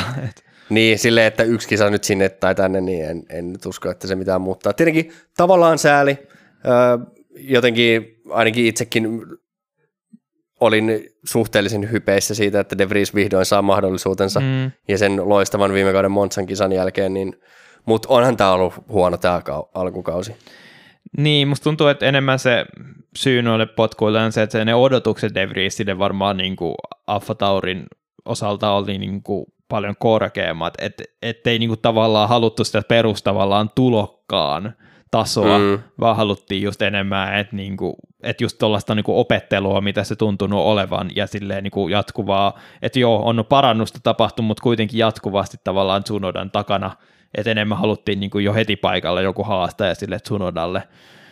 Mm. Et nyt kun sitä ei tullut, niin nyt sitten otetaan sellainen kokeneempi kehäkettu, jolta olisi niinku varaa odottaa, että nyt ei pitäisi enää olla tulokas niinku kehissä, nyt pitäisi tulla niinku heti paikalla sitä tulosta. Joo, ja tuossa itse tuli taas mainittua tämä Norris puhui mun mielestä viikonloppu, että, että tässä, tässä uudessakin McLarenissa on edelleen niitä samoja ongelmia, joita, joista Ricardo valitti silloin McLaren aikana. Mm. Ja no Norris sanoi, että ensi kauden autossa ilmeisesti ei pitäisi, mutta niinhän McLaren on sanonut pidemmän Niin. aikaa. Toki McLarenin suoritustaso nyt on hyvä ja Piastrikin sillä pystyy ajamaan, mutta nyt pointti tässä menin ihan, ihan lähin sivuraiteille, mutta point, pointti tässä nyt oli se, että nyt kun Ricardo sitten pääsee Alfa Taurille, niin nyt pitää tulla sitten tulosta melkein saman tien. Joo, kyllähän Muuta, tässä... Muutaman kisan voi antaa silleen, että opettelee vähän autoa, mutta nyt ei enää kelpaa se, että auto ei sovi mulle tai jotain. Koska vaikka se olisikin niin, niin tämä on kuitenkin taas ihan eri auto kuin se McLaren. Ja vaikka Tsunoda on ajanut ihan hyvän alkukauden, niin silti Ricardon pitäisi kokemuksellaan kyllä olla parempi kuski mun mielestä. Niin, tässä on mielenkiintoinen tavallaan, että teknisesti Ricciardo päätyy niin koko gridin huonoimpaan autoon, joka ei varmasti ollut se suunnitelma, kun se lähti tota Mm. Red, Red Bullilta niin etsikkomatkalle. tota, Niin. Mutta samalla se on niin kuin uran tavallaan uusi tilaisuus silleen, että nyt jos tulee ne näytöt ja Peresin niin kuin räpellys jatkuu, niin se voi olla, että joko Tsunoda tai Ricciardo, kuka ikinä nyt tästä loppukaudesta vakuuttaa paremmin, niin voi olla siinä niin kuin Peresin tilalla sitten ensi kaudella. Kyllä, se on ihan totta. Ja si- siihen tämä varmaankin liittyykin tämä näinkin, koska tavallaan se, että De Vries nyt periaatteessa olisi voinut tuolla Alfa vielä pitää, koska sieltä ei mitään pistesijoja niin kuin normaaliolosuhteissa ole kuitenkaan tulossa, niin tavallaan se niin kuin Alfa Taurin potentiaaliset rahalliset tappiot De Vriesin ta- takia, niitä ei ole ollut mitään niin kuin massiivisia. Ja ei mun mielestä De Vries kuitenkaan ole niin paljon kolaroinutkaan mitenkään niin. isosti. Se on just se, mä puhuinkin sitä, että voi ei, se Nick Debris, niin, Deb- tai mikä, Debris, Niin.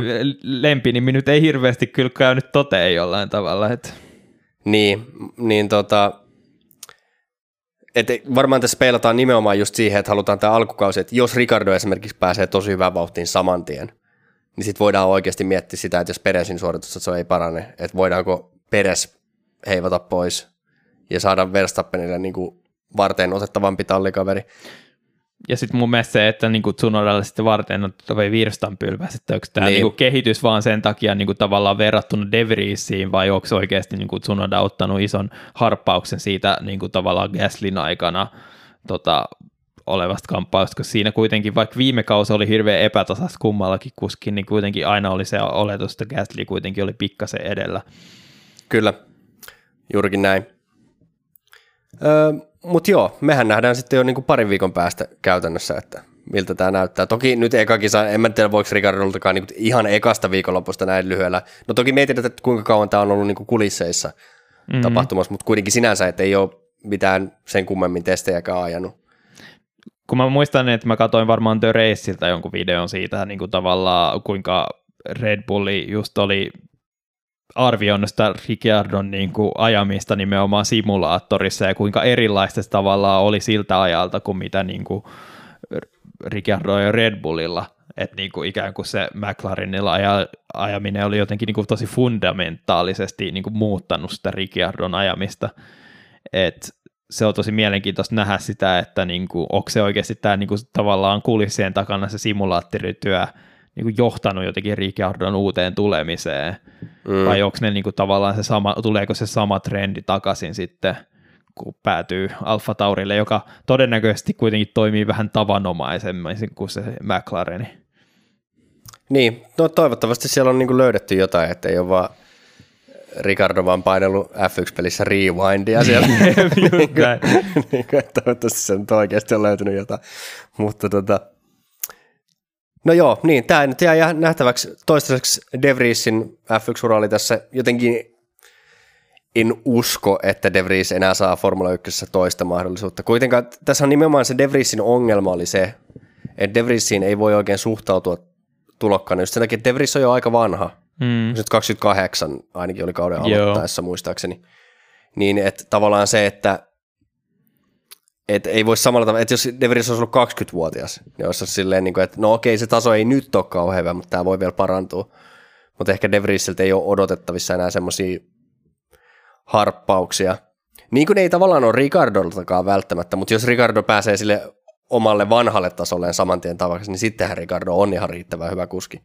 Niin, että tässä on jotenkin se, että kun sitä varten, jo tätä niin kuin Alfa Taurin niin kuin paikkaa varten sitten myöskin purettiin tavallaan se yhteys siihen niin kuin Mersuun sitten. Mm. Ja tilalle sitten tuli toinen varten otettava kandidaatti just Mick Schumacherina, niin sitten se on niin kuin, tavallaan sä vaan tiput siinä niin kuin hierarkiassa, joka on muutenkin ihan hemmetin niin kuin pitkä. Nyt kyllä niin kuin noita just on monta juniorikuskia, jotka on tehnyt niin hyvät junioriurat, mutta on jäänyt ilman tavallaan niin kuin tallipaikkaa odottamaan tavallaan sinne varjoihin, että nyt se on sitten just Schumacher tällä hetkellä, Dragovic on siellä niin kuin Aston Martinilla sitten reservikuskina mm. ja tota, Schwarzmankin on jossain tuolla Ferrarin niin kuin pilttuussa koko ajan niin kuin yksikseen niin. ilman tulevaisuutta. Ja Kyllä.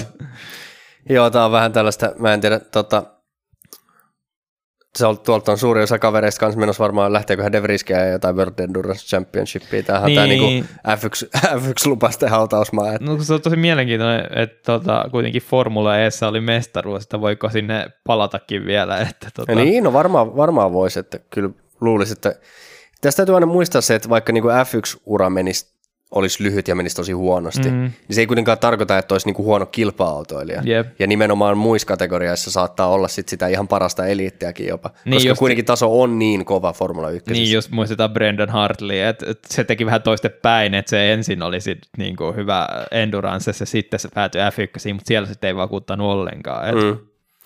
Niin kyllä, ja nyt ajaa taas World Endurance Championshipia ja oli, oli kyllä niin kuin vakuuttava esimerkiksi Le Mansissakin. Mm. Mutta tota, ja muistetaan, että Markus Erikssonkin niin on vakuuttava indikaarissa, joka niin. on aika mielenkiintoista. Kyllä se vaan on niin, että, että, että kun puhutaan tästä niin kuin, ja nimenomaan rata-autoilusta, niin kyllä Formula 1 vaan on se kovatasoisin paikka. Mm.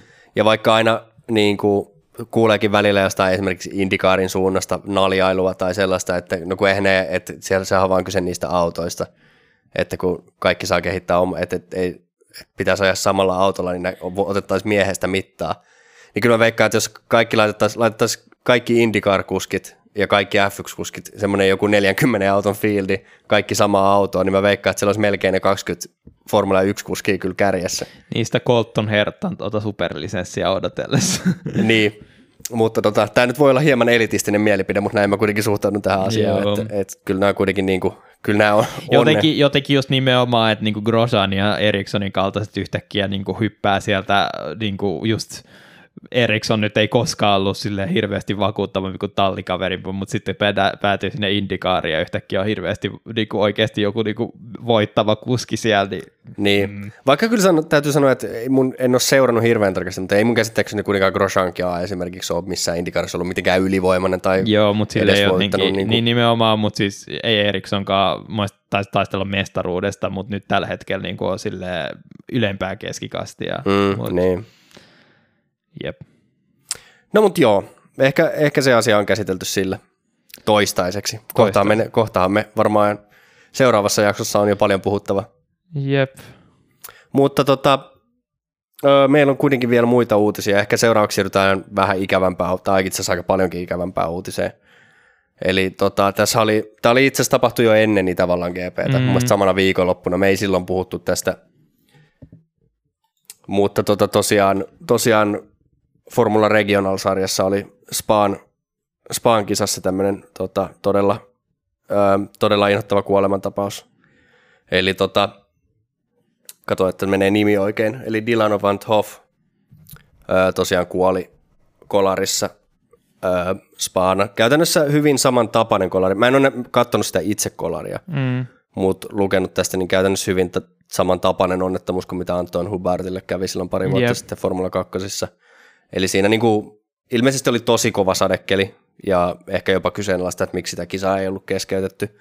Mutta menetti auton hallinnan ja sieltä ratavalleista kimposi takaisin radalle ja tuli toinen auto kovaa kylkeen. Mm. Eli niin kuin hyvin samantapainen tilanne kuin tämä Anton Hybertin onnettomuus olisi ollut 2019, mä en muista milloin se tarkalleen vuotta, mutta joku, jokunen vuosi sitten mm. kuitenkin.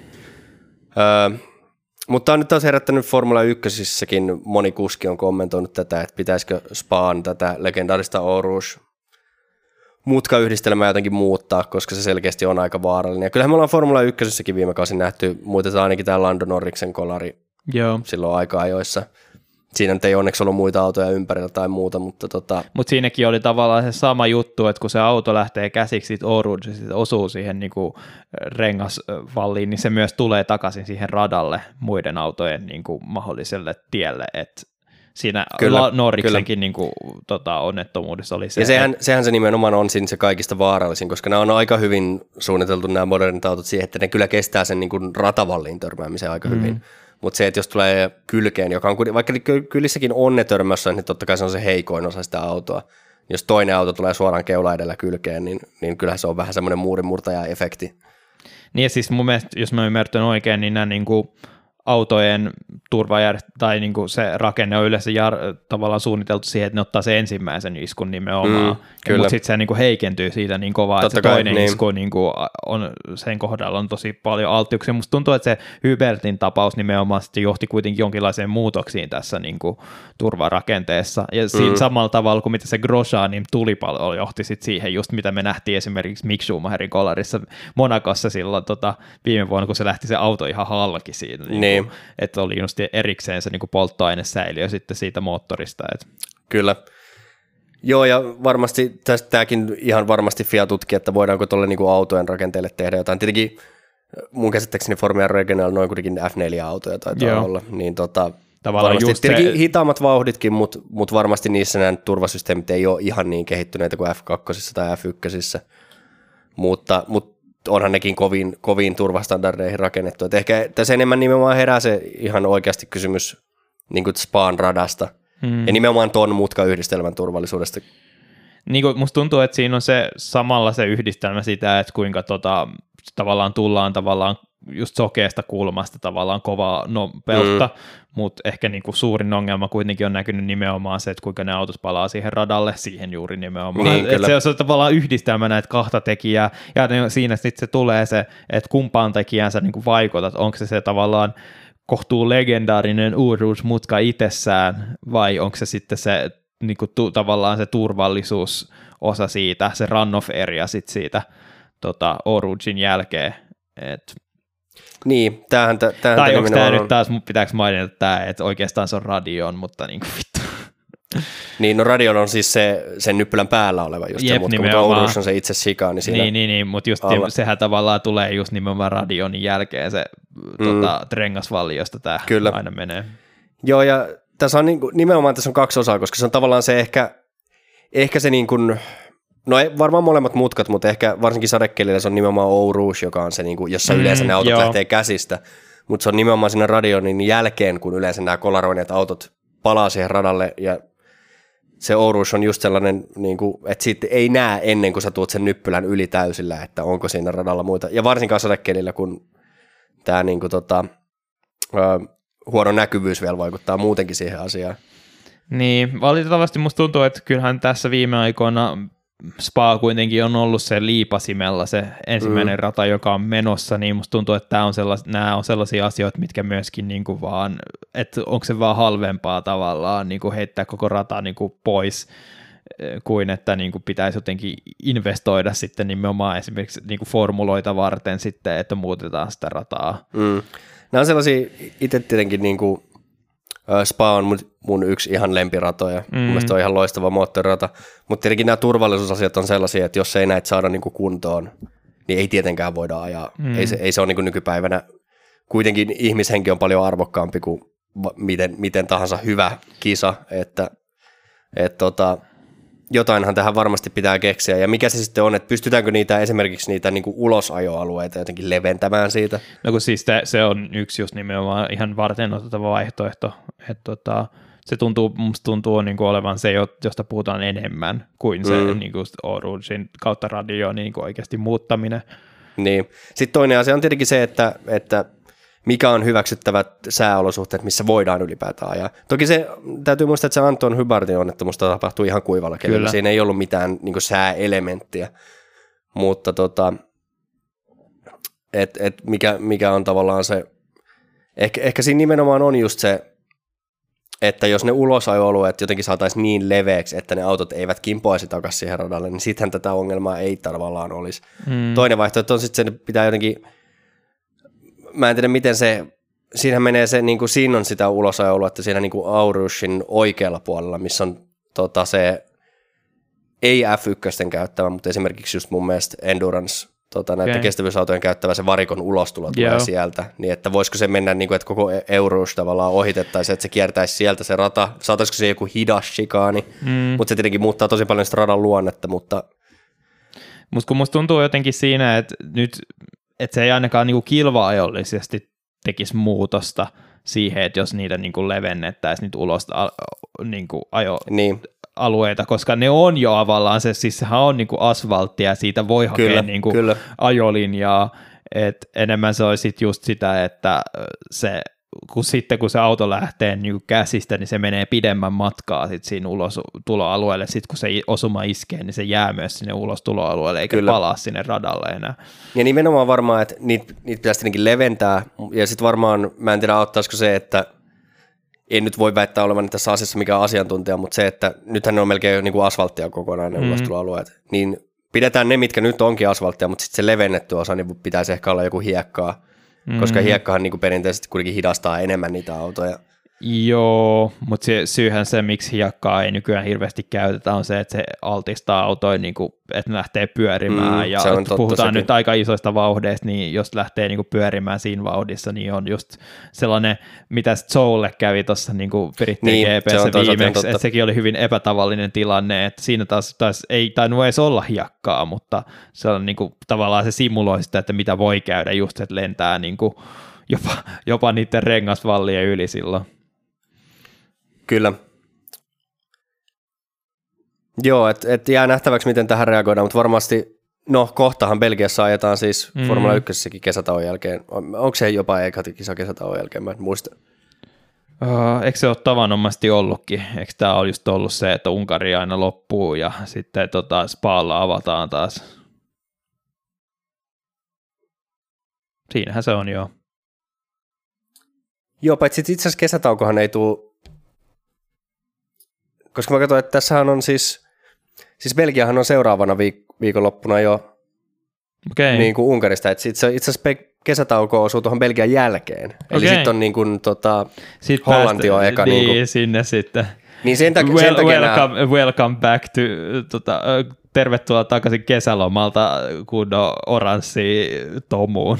Niin, ja tämä oli ehkä sitten se syy, minkä takia ihmiset olisi halunnut, että De Vries olisi saanut kotikisansa ehkä ajaa. Mutta... Joo, se kieltämättä jäi mainitsematta. Että tota, sama juttu myös, tota, no, onko tämä täydellinen aasinsilta nyt siihen, että on uusi kisakalenteri tullut ja siellä Joo. olisi Zou kotikisa, että että Zou ei saa kenkään ennen kuin kotikisan pääsee ajamaan. Joo, siinä nyt sitten mäkin kaivan nyt esille tämän, että me jo vähän ensimmäisiä reaktioitamme jaettiin tuolla meidän Discord-kanavalle, johon taas kerran pakollinen plugi nyt tulee tässä samalla, niin oot kaiva taas ne meille esiin. Joo. Tavallaan pieniä muutoksia, mutta samalla sellaisia tosi ärsyttäviä tavallaan niin kuin yksityiskohtia edelleenkin tuohon liittyy, että koska mielestäni niin kuin, mitä me eniten katsotaan kriittisesti näissä kalentereissa on se, että onko tässä mitään niin kuin logistisesti mitään järkeä, että lähdetään esimerkiksi käymään niin kuin Monakosta Kanadaan ja sitten tullaan takaisin Espanjaan niin kuin kahden viikon sisällä. Ja valitettavasti tämä kompo on edelleenkin siellä olemassa. Niin, kyllähän toi niin kuin, tota, sille, että just tämä tavallaan Öö, mä en tiedä miten tätä, mutta tämä ympäristötietoisuus, mitä Formula mm. 1 yrittää, niin, kuin, niin kyllähän nimenomaan niin kuin suurimmat tota, päästöt, mitä F1-sarja aiheuttaa, niin eihän ne ole noin 20 autoa, jotka tuolla radalla ajaa pari tuntia päivässä. Että nehän nyt on loppupeleissä aika mitättömiä, mutta se on nimenomaan tämä niinku rahti ja nämä, niin jotenkin, niin, vähän erikoista. Että miksei ajeta Euroopan, niin kuin tavallaan Euroopan kausiputkeen ja sitten, tietenkin täällä ehkä yritetään sitten jotain – niin kuin, että jotenkin tasaantuista tulisi enemmän katsoja tulee tai jotain, tämän, siihen rahaanhan tämä taas liittyy, mutta tota, on jotenkin kummallista. Niin, siis mä oon ymmärtänyt, että jotkut tietyt tavallaan ajankohdat on ollut selkeästi sellaisia, mistä on ollut vaikea joustaa. Esimerkiksi Kanada varmaan on edelleenkin sen takia tuolla keskellä ei mitään. Ja sitten just tietenkin nämä lähi radat, että pitää olla niin kuin kauden kaksi ekaa kisaa ja kaksi vikaa kisaa nimenomaan niin kuin lähi eikä niitä voinut, ole voinut laittaa putkeen. Ja sitten toi Miami, kun se justiinsa tavallaan on siinä niin kuin stadiumin kupeessa, jossa sitten on pre-seasoni siinä samalla. Mutta jotenkin esimerkiksi toikin, että niin kuin tuota Kanadaa ja Miami ei ole voinut niin kuin yhdistää jollain tavalla, vaan nekin on niin kuin erillisenä viikonloppuina. Ja sitten mm. mm, sit jotenkin ymmärtää, että mistä se tulee, mutta siis tavallaan jotenkin se, että se kynnyskin näiden niin kuin just joku Miamiissa on se, että nyt tässä ei ole minkäänlailla tavalla niin kuin, jotenkin siinä, että joo hei me mennään tänne ajamaan nyt tänne Miamiin, mutta se ei niin kuin yhtään sovi tähän meidän F1-kalenteriin aikataulullisesti, mutta no kun se on Miami ja ne laittaa paljon rahaa siinä, niin mennään sitten. Niin. Äh, muita huomioita tästä uudesta kalenterista tietenkin, niin tota, taitaa taas olla pisin kausi, mitä Formula 1 on ollut, ainakin siis kisamäärällisesti. Ja mietin, että olisiko tällä kaudella ollut hyvin vastaava, koska muistetaan, että niin kuin Kiina oli alkuperäisessä kalenterissa, mutta se mm, peruttiin. perutti. Ja mun mielestä tässä ei ole mitään muita tavallaan, mitkä olisi niin kuin tullut uutena. Ajeta, ajetaanko tänä vuonna Qatarissa? Mun mielestä kyllä. Pitää se, nyt sitten voi helposti katsoa, mutta mun mielestä se niin kuin tavallaan soppari tulee alkaa just tästä kaudesta – Joo, on se, on se Katarkin tuolla kyllä. Joo, mutta se on vähän eri paikassa. Joo, se on pikkasen aikaisemmin. Joo. Mutta tota... Sanotaan, että toikin on sitten pieni etu kuitenkin se, että ne on laitettu niin Abu Dhabin kanssa vierekkäin, vaikka musta tuntuu, että tässäkin on joku rahallinen asia enemmän painannut vaakakupissa kuin mikä niin. logistinen niin. seikka. Mutta, no, mutta niin, no hyvä sinänsä silti, mutta tota, öö, ehkä mielenkiintoista se, että Susuka ihan alkukaudesta – Joo, se, juu, ja sitten myös Azerbaidsan on siirtynyt tosi vahvasti niin kuin tuon enemmän keskelle kautta kuin yleensä ollut alkukaudesta. Et sinänsä kyllä. se kyllä vähän on outo toi Singapore plus Azerbaidsan kombo. Todennäköisesti no, yleensä on Japani niin kuin... on ollutkin varmaan tossa enemmän. Niin, niin on. Mutta se on tavallaan sitten taas, että jos Euroopasta siirrytään tuonne niin Singaporeen päin, niin se Azerbaidsan on ihan sopivasti siinä joo, välissä sinänsä. onhan se joo.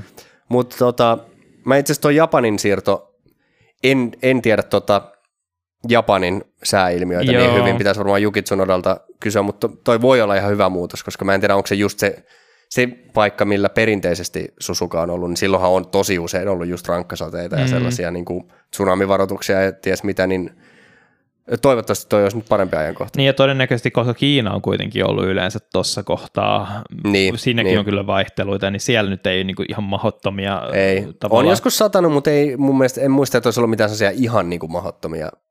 Sateita. Ei mitään Sepang-tasoa kuitenkaan. Niin. Vaikka itse asiassa, niin se sehän taisi myös olla kyllä aika alkukaudesta yleensä Malesiaa Joo. muistaakseni, mutta tota, toisaalta ei se nyt kuitenkaan ihan lähellä ole Japania eikä, eikä Kiinaa kuitenkaan, mutta tota, öm, niin, no kiva, siis Shanghainhan piti olla tälläkin kaudella. Kiva kuitenkin saada Shanghai takaisin. Tietenkin varmaan Guangzhou Choulle, niin kiva, että kotikisa mutta sitten tota, kyllä mä, mä oon aina tykännyt Shanghai radasta, mun mielestä se on hyvä rata. Joo, kyllähän se oli tavallaan niin kuin se apinoi vahvasti Sepangia, niin siitä syystä se onkin hyvä mm. rata, mutta sitten kun tota, Tilkki alkoi apinoimaan Sepangia koko ajan huonommin ja huonommin, niin kritiikki nousi. Niin, en mä tiedä, itse asiassa kyllä mä melkein ehkä, jos pitää valita, niin kyllä mä melkein varmaan valitsisin Shanghai enemmän kuin Sepangin. Mutta nyt, tota... nyt, nyt, kyllä, tota, nyt on pyhä häväistä. en mä tiedä. No, molemmat on kyllä kivoja. Yep. Ei siinä. Tota, öö, no joo, ei, ei mulla nyt välttämättä sen enempää. Mä yritin katsoa tuossa, että onko joku niinku kriittinen rata tippunut pois. Mutta ei mun mielestä Ranskaahan tuolla ei ole, mutta ei ole tänä vuonnakaan. Enkä mm-hmm. mä nyt mm-hmm. kyllä Paul Ricardia suoraan sanottuna jää kaipaamaankaan. Niin, tietenkin tässä on noin, jotkut noista lähi ratoista on vähän silleen, tiedetään mistä syystä ne oikeasti on siellä.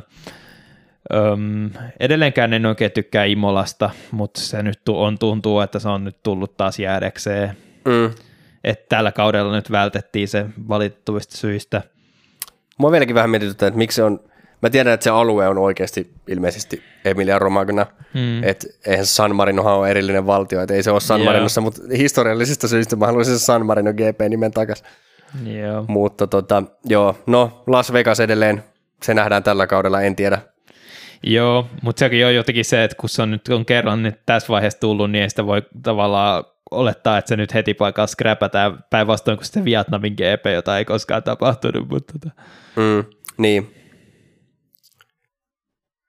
No mutta joo, siis ei, ei, ei nyt kuitenkaan dramaattisia muutoksia ehkä. Niin, tavallaan aina toi, voi toivoa parasta tai, tai parempaa. Niin. Mutta...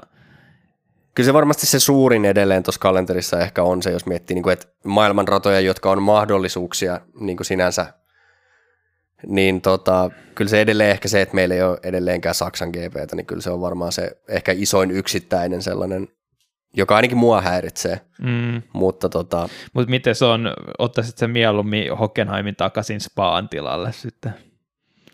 Toi on aika paha kysymys. Ää, no sanotaan, siis ihan puhtaasti noin niin kuin ratana, niin mieluummin Spaa. Mm.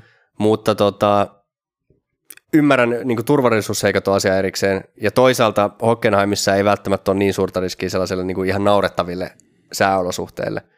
Vaikka ne ehkä niin kuin ne kisat, joista me hekumoi, ollaan hekumoitu eniten niin kuin viime aikoina, niin ne oli sade, tai välikelin Niin, mutta siinä on tavallaan se ero, että onko se sadekelin kisa vai se, että sataa niin paljon, että ajetaan turva-auton takaa kolmen kierrosta. Että, Uff, shots fired. Et, tota, mutta joo, se, niin kuin jos vertaa Nürburgringia ja Hockenheimin, niin kyllä mä itse asiassa mieluummin otan Hockenheimin. Joo, kyllä. Et, tota, ei se mun mielestä, Nürburgring on niin kuin kokonaisuutena legendaarinen paikka, mutta en mä tiedä, onko se Nürburgringin moderni GP-rata niin hieno. Niin, ja se on vähän kapea jollain niin, tavoin. Niin onkin. Et. Eikä siellä oikein ole ihan hirveän pitkiä suoria. Mm. No ei ehkä tavallaan Hockenheimissakaan, mutta on se, on se takasuora nyt aika niin. pitkä. Jep. Tai jos sitä voi suoraksi sanoa. Et se jotenkin, mikäs, on joku vähän sellainen vastaava esimerkki just, että on tavallaan se tekninen osuus, missä sitten yrittää pysyä siinä Hockenheimin niin kuin ihan vikasektoriin, niin kuin pysy, yrität pysyä siinä tota, auton perässä, jotta saat sitten mahdollisuuden sinne takasuoralle lopulta. Mm. Onko joku tällainen vastaava, ehkä osittain joku Ostinissa ehkä, niin. Et siinä on nyt kun tavallaan kaksi sellaista teknistä osuutta, joiden jälkeen tulee pidemmät suorat, sit pääsuora ja toi tota, se pitkä takasuora. Että... Joo, voi olla. Kyllä mä tiedän, mitä se tarkoitat. Joo. joo. Mm. Öö, no mutta joo, se on sellainen, se on sellainen se kalenteri. Tota, Sitten meillä ei varmaan enää mu- muita uutisia, mutta tämä tota, vähän taas tallihuhuja ollut tässä. Joo. Eli Eli sitten tota, Hightech on liittynyt näihin halukkaisiin tota, uusiin talleihin, mutta kuitenkin nyt sen huomioiden, että kuinka paljon tämä Andretti Cadillac hype on nyt tässä kuollut viimeiden aikana, niin tuntuu sillä, että ne vaan liittyy tällaiseen haut- hautausmaahan. Et tota, täällä on joku joku kuparikuningas nimeltä Vladimir Kim hankkinut joku, tehnyt ison investoihin tähän talliin ja sen kautta, sen investoinnin kautta niin on pystytty tekemään tämä hakemus sinne ja tosiaan Hightech on tuttu ainakin F2 ja F3, asian nähtävästi F4 myös, että, mutta ei ole mitään sellaista niin kuin samanlaista hypeä, kun ei ole myöskään mitään niin kuin autovalmistajaa tavallaan takana samalla tavalla kuin mitä Andretilla. Mm. Et, tota, se on edelleen mun mielestä vaan niin kuin, en mä tiedä, mulla ei nyt ole niin kuin erityisiä mielipiteitä tähän high Ehkä tämä nyt high on jopa näistä, niin kuin mitä viime aikoina on ollut näitä tallihakemuksia tai aikeita, niin mm. tämä on ehkä jotenkin siinä mielessä epävarten otettavin, että vaikka tällä tota, kuparikuninkaalla varmasti rahaa onkin, mutta et jotenkin kuinka paljon sitä jaksaa sitten omaa rahaa syöltää loppupeleissä siihen, että jotenkin nämä on aina varten otettavampia mun mielestä nämä autovalmistajat kuitenkin. Mm. Mutta tota, jotenkin me ollaan puhuttu tästä monta kertaa nyt ja mua edelleen tavallaan harmi. Mä ymmärrän ne syyt, mutta mua harmittaa tosi paljon se, että F1-sarja ei oikeasti aidosti yritä saada uusia talleja sarjaan, koska mun mielestä kyllä mä niinku muutaman tallin tuohon lisää ihan mielelläni ottaisin kuitenkin. Et kun just silloin muistelee vielä kymmenisen vuotta sitten, kun oli, oli 12 tallia mm. ja 24 autoa gridillä, niin ensinnäkin se tarjoaa niinku, niinku nuorille kuljettajalupauksille enemmän niitä ajopaikkoja – joita tällä hetkellä on erittäin niukasti, niin kuin puhuttiin just Drakovic ei ole saanut ajopaikkaa, vaikka on voittanut Formula 2 ja näin edelleen. De Vrieski sai paikan näin myöhään ja nyt menettää sen jo. Niin, niin ehkä se olisi ihan kiva, että niitä talleja olisi enemmän, mutta tota... Niin, mäkin mietin sitä, että no, Andre, äh, tavallaan myöskin alkaa olla vähän rajatusti just, niin, niin, no, just nimenomaan se niin tavallaan juniorikuskeille, että on ne rajatut paikat nimenomaan silleen, että Haasille ehkä, en tiedä mitä ton Masepin ja tota, Schumacher kokemuksen jälkeen, onko Steiner enää halukas ottaa mitään Ferrari junioreita sinne, koska just nimenomaan Sauber nyt eroaa sitten vahvasti Ferrarista ton Audi tota, kumppanuuden kautta. Sitten tietenkin Williams on ollut sellainen, minne herkästi on, jos nimenomaan Mersun tota, juniorit niin kuin ollut tyrkyllä, ja sitten tietenkin luonnollisesti Alfa Tauri aina, tämä Red Bull juniori, mutta mikä puuttuu on tietenkin Rellun, on, Rellun nämä juniorit, joita nyt on ehkä tullut viime vuosina niin kuin varteen otettavimmin esiin, just nimenomaan esimerkiksi Piastri ja nyttenkin siellä F2, tota, Martins ja Duan, niin niille ei oikein sellaista paikkaa samalla tavalla löydy, ja jos Andretti olisi sitten tota Renault tavallaan asiakas, niin,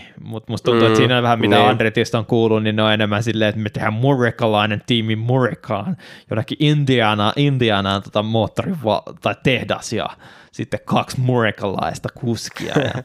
niin, saa nähdä miten se menee sitten, mutta Joo.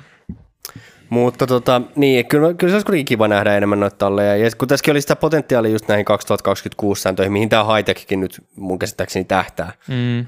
Niin tota, kuitenkin puhuttiin Porschesta ja puhuttiin näistä, vaikka nämä olikin nämä saksalaiset autovalmistajat, niin kuin Audikin teki, niin ilmeisesti kuitenkin enemmän kiinnostuneita vaan ostamaan jonkun olemassa olevan tallin. Mm. Mutta tota, niin, olisi se kiva, että nähdä. Mulle oikeastaan loppupeleissä aika, aika sama, että minkä niminen talli sinne nyt tulee, tulee sarjaan. Tietenkin toinen amerikkalainen talli on siinä mielessä hyvä, että se on iso markkina ja kun Haas nyt ei tunnu pärjäävän mitenkään kauhean hyvin, niin no en tiedä pärjäisikö Andrettikaan, mutta olisi se mielenkiintoista.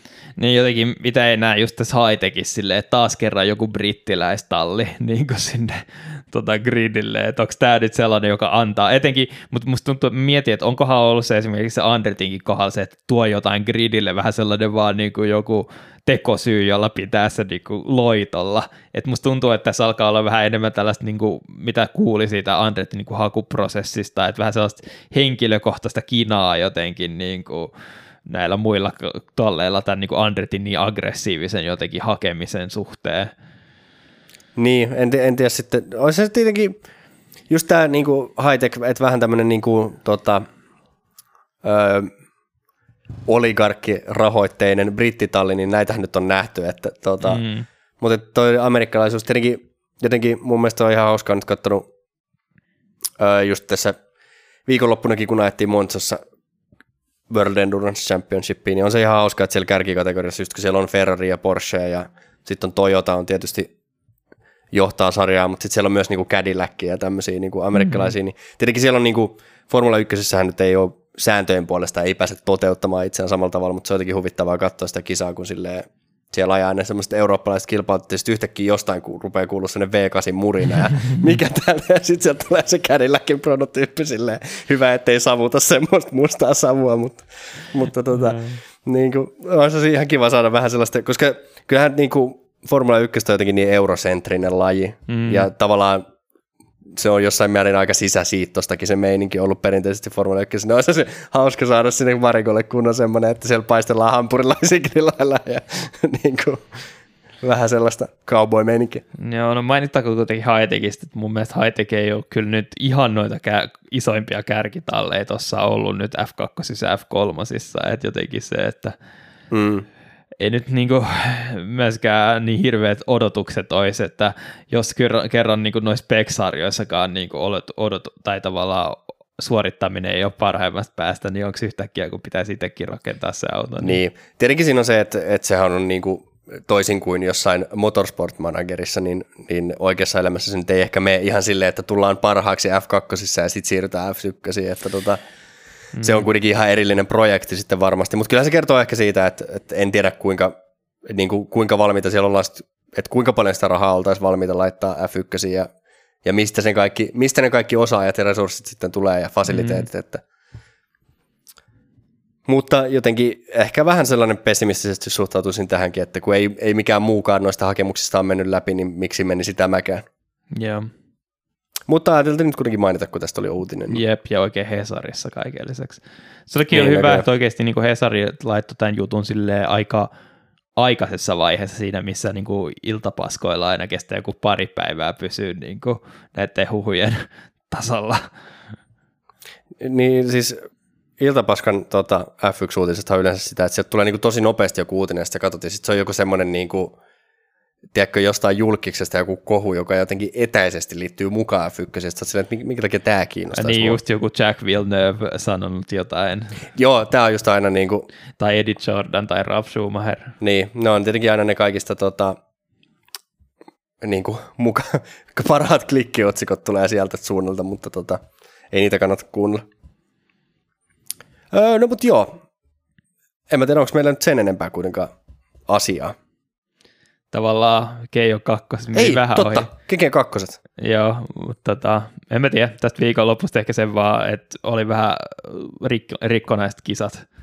Että tota, toi pääkisa oli silleen, että niinku turva-autoa koko ajan ja sitten tota, lopputuloksiinkin se ehkä vaikutti lop- aika paljon, mutta loppupeleissä ja sitten myöskin Vestille kävi vähän huono tuuri siinä, että niinku, kolattiin ulos kisasta siinä pääkisassa, niin ei saanut pisteitä siinä, ja, mutta sinänsä niin kuin sekä Vestiltä että Porcherilta aika hyvät viikonloput, ei nyt ottanut kumpikaan, tai no Vesti otti sprinttikisan voiton ja Porcher otti sitten tupla podiumit ja otti vähän kiinni Vestiin, mutta mut jotenkin tuntuu, että nämä kaksi kuskia on nyt ne, jotka oikeasti niin tuossa on vakuuttanut eniten tämän kauden aikana, että toi Ivasaki nyt tällä kaudella, tai tässä tänä viikonloppun pienellä tuurilla sai taas vähän pisteitä, että ei ollut niin suorituskaso ihan niin kuin parhaimmasta päästä. Et kun puhutaan nyt niin kuin siitä kovimmasta Red Bull juniorista, niin tulee vähän sellainen, että tätä ei nyt välttämättä hirveän innokkaasti kuitenkaan sinne Alfa Taurille nosteta ensimmäisen, että saako se sitten samanlaisen niin kuin kohtelun kuin mitä Liam Lawsonkin sai, että meipä sinne superformulaa japsikuski vähän koti, kotikunnuille niin ajelemaan ja näyttämään osaamista. Niin, Joo, ehkä tässä kaudessa on se, että no tavallaan, kyllähän Porcheristakin me ollaan puhuttu jo monta vuotta tässä, että mm. tavallaan siinä mielessä on niin kuin, ehkä tuo kärkikamppailu on jollain tasolla kova tasoinen, mutta ei ole kumpikaan ehkä erottunut silleen niin kuin mitenkään ihan niin kuin just tälleen niin kuin Leclerc Piastri Russell tyyliin niin kuin edukseen kuitenkaan tällä kaudella. Että Joo, ja mainittakoon kuitenkin, että Martin sotti nyt lopultakin sen oman ensimmäisen voittonsa, että kyllä ehdottomasti on vakuuttanut nyt tässä tulokauskaudellaan nopeudellaan, mutta samalla sitten sellaista vähän tota, sekä epäonneen, mutta myös sellaista pientä niin kuin virhealttiutta on ollut, että Joo. enemmän odotukset sitten ensi kaudelle, ja sitten just koska on Alppinen juniori, niin mistä se oikein tallipaikka sitä F1 niin kuin siunautuisi, niin sitä odotellessa, että Kyllä, ainakin sitten tulisi varmaan se, tai musta tuntuu, että onkohan se nyttenkin, tai musta tuntuu, että onkohan toi Alppinen varakuskina Duan kuitenkin, ettei nyt ole niinku täysin niinku Sacre Bleu kokoonpano sitten tuolla Alppinelle, että on niinku Gasly ja Ocon ja sitten Martins vielä reservikuskina. Ja... Jep. No mut joo, eiköhän me näillä pärjätä. Jep. Ja tota, pari viikon päästä sitten, olihan se pari viikon päästä. Joo. Nyt, tota, enää ei tässä nyt varmaan niin kuin kolme viikonloppu tai neljä viikonloppua perän jälkeen. Joo, ei se ensi viikolla ole, mutta tota, tai, siis, tai siis nimenomaan on ensi viikolla, ei, tällä, ei tällä viikolla. Siis Joo, nyt on niin, tiistai. Niin, niin, niin, niin mutta tota... Jos, eikö suakin joskus vähän hämmennä se, kun puhutaan niin kuin ensi viikonlopusta, niin onko se nyt niin kuin... No mun mielestä, mun mielestä tota, tämähän on suuri filosofinen kysymys. Mun mielestä ensi viikonloppu on siis seuraava viikonloppu. Eli jos niin. tänään, nyt puhutaan ensi viikonlopusta, niin se on tämän viikon viikonloppu. Mutta kun se on just kun puhutaan ensi viikolla, niin sitten se on seuraavalla viikolla. Niin. Ja sitten jos on ensi viikonloppu, niin sitten se on tavallaan luulisi, että se olisi. Mutta sitten ehkä puhutaan just seuraava viikonloppu on niinku sitten kahden viikon päästä. No ehkä se on sitten... Hmm, niin, niin kun, miten se menee? No, se on tavallaan niin kuin, niin kuin se, Vai onko tämä vaan niinku sy- se sy- synonyymi silleen, että ensi viikonloppu on sama kuin seuraava viikonloppu? Eikö tämä on painotusero, kun se on niin kuin ensi viikonloppu, on seuraava viikonloppu, eli niin kuin tämän viikon viikonloppu. Mutta sitten jos se on ensi viikon loppu, niin sitten se on niin kuin, niin kuin. Ja sitten mä tykkäsin siitä, että sä lisäsit tuohon uuden synonyymin tänä, tänä viikonloppuna. Niin kuin ensi niin. viikonloppu, no tänä, seuraava no, viikonloppu, tämä viikonloppu. Itse tänä viikonloppuna on varmaan se, mitä mä yleensä käytän, koska se niin, on niinku aika yksioikoinen. On, se on niinku, mutta tota, joo, ensi viikonloppuun, mä myönnän, että siinä on kieltämättä sellaisia niin, tota, niin kuin vissieroja, mutta siis ei tällä viikolla, ensi viikon viikon loppuna Joo. ajetaan sitten tota, Unkarissa. Voisi tämä täydellinen räntti lopettaa tätä. Oh, tämä on ihan loistava. Mutta tota, ei siinä, katellaan sitten parin viikon päästä. Sori, että taas hieman myöhästyttiin, mutta onneksi nyt ei ihan hirveän liian pahasti. Ja päästiin just nyt sitten niinku asia äärelle, kun tämä Ricciardo-uutinenkin tuli just Kyllä, tässä. tämä oli ihan taktinen, taktinen venytys taas meiltä.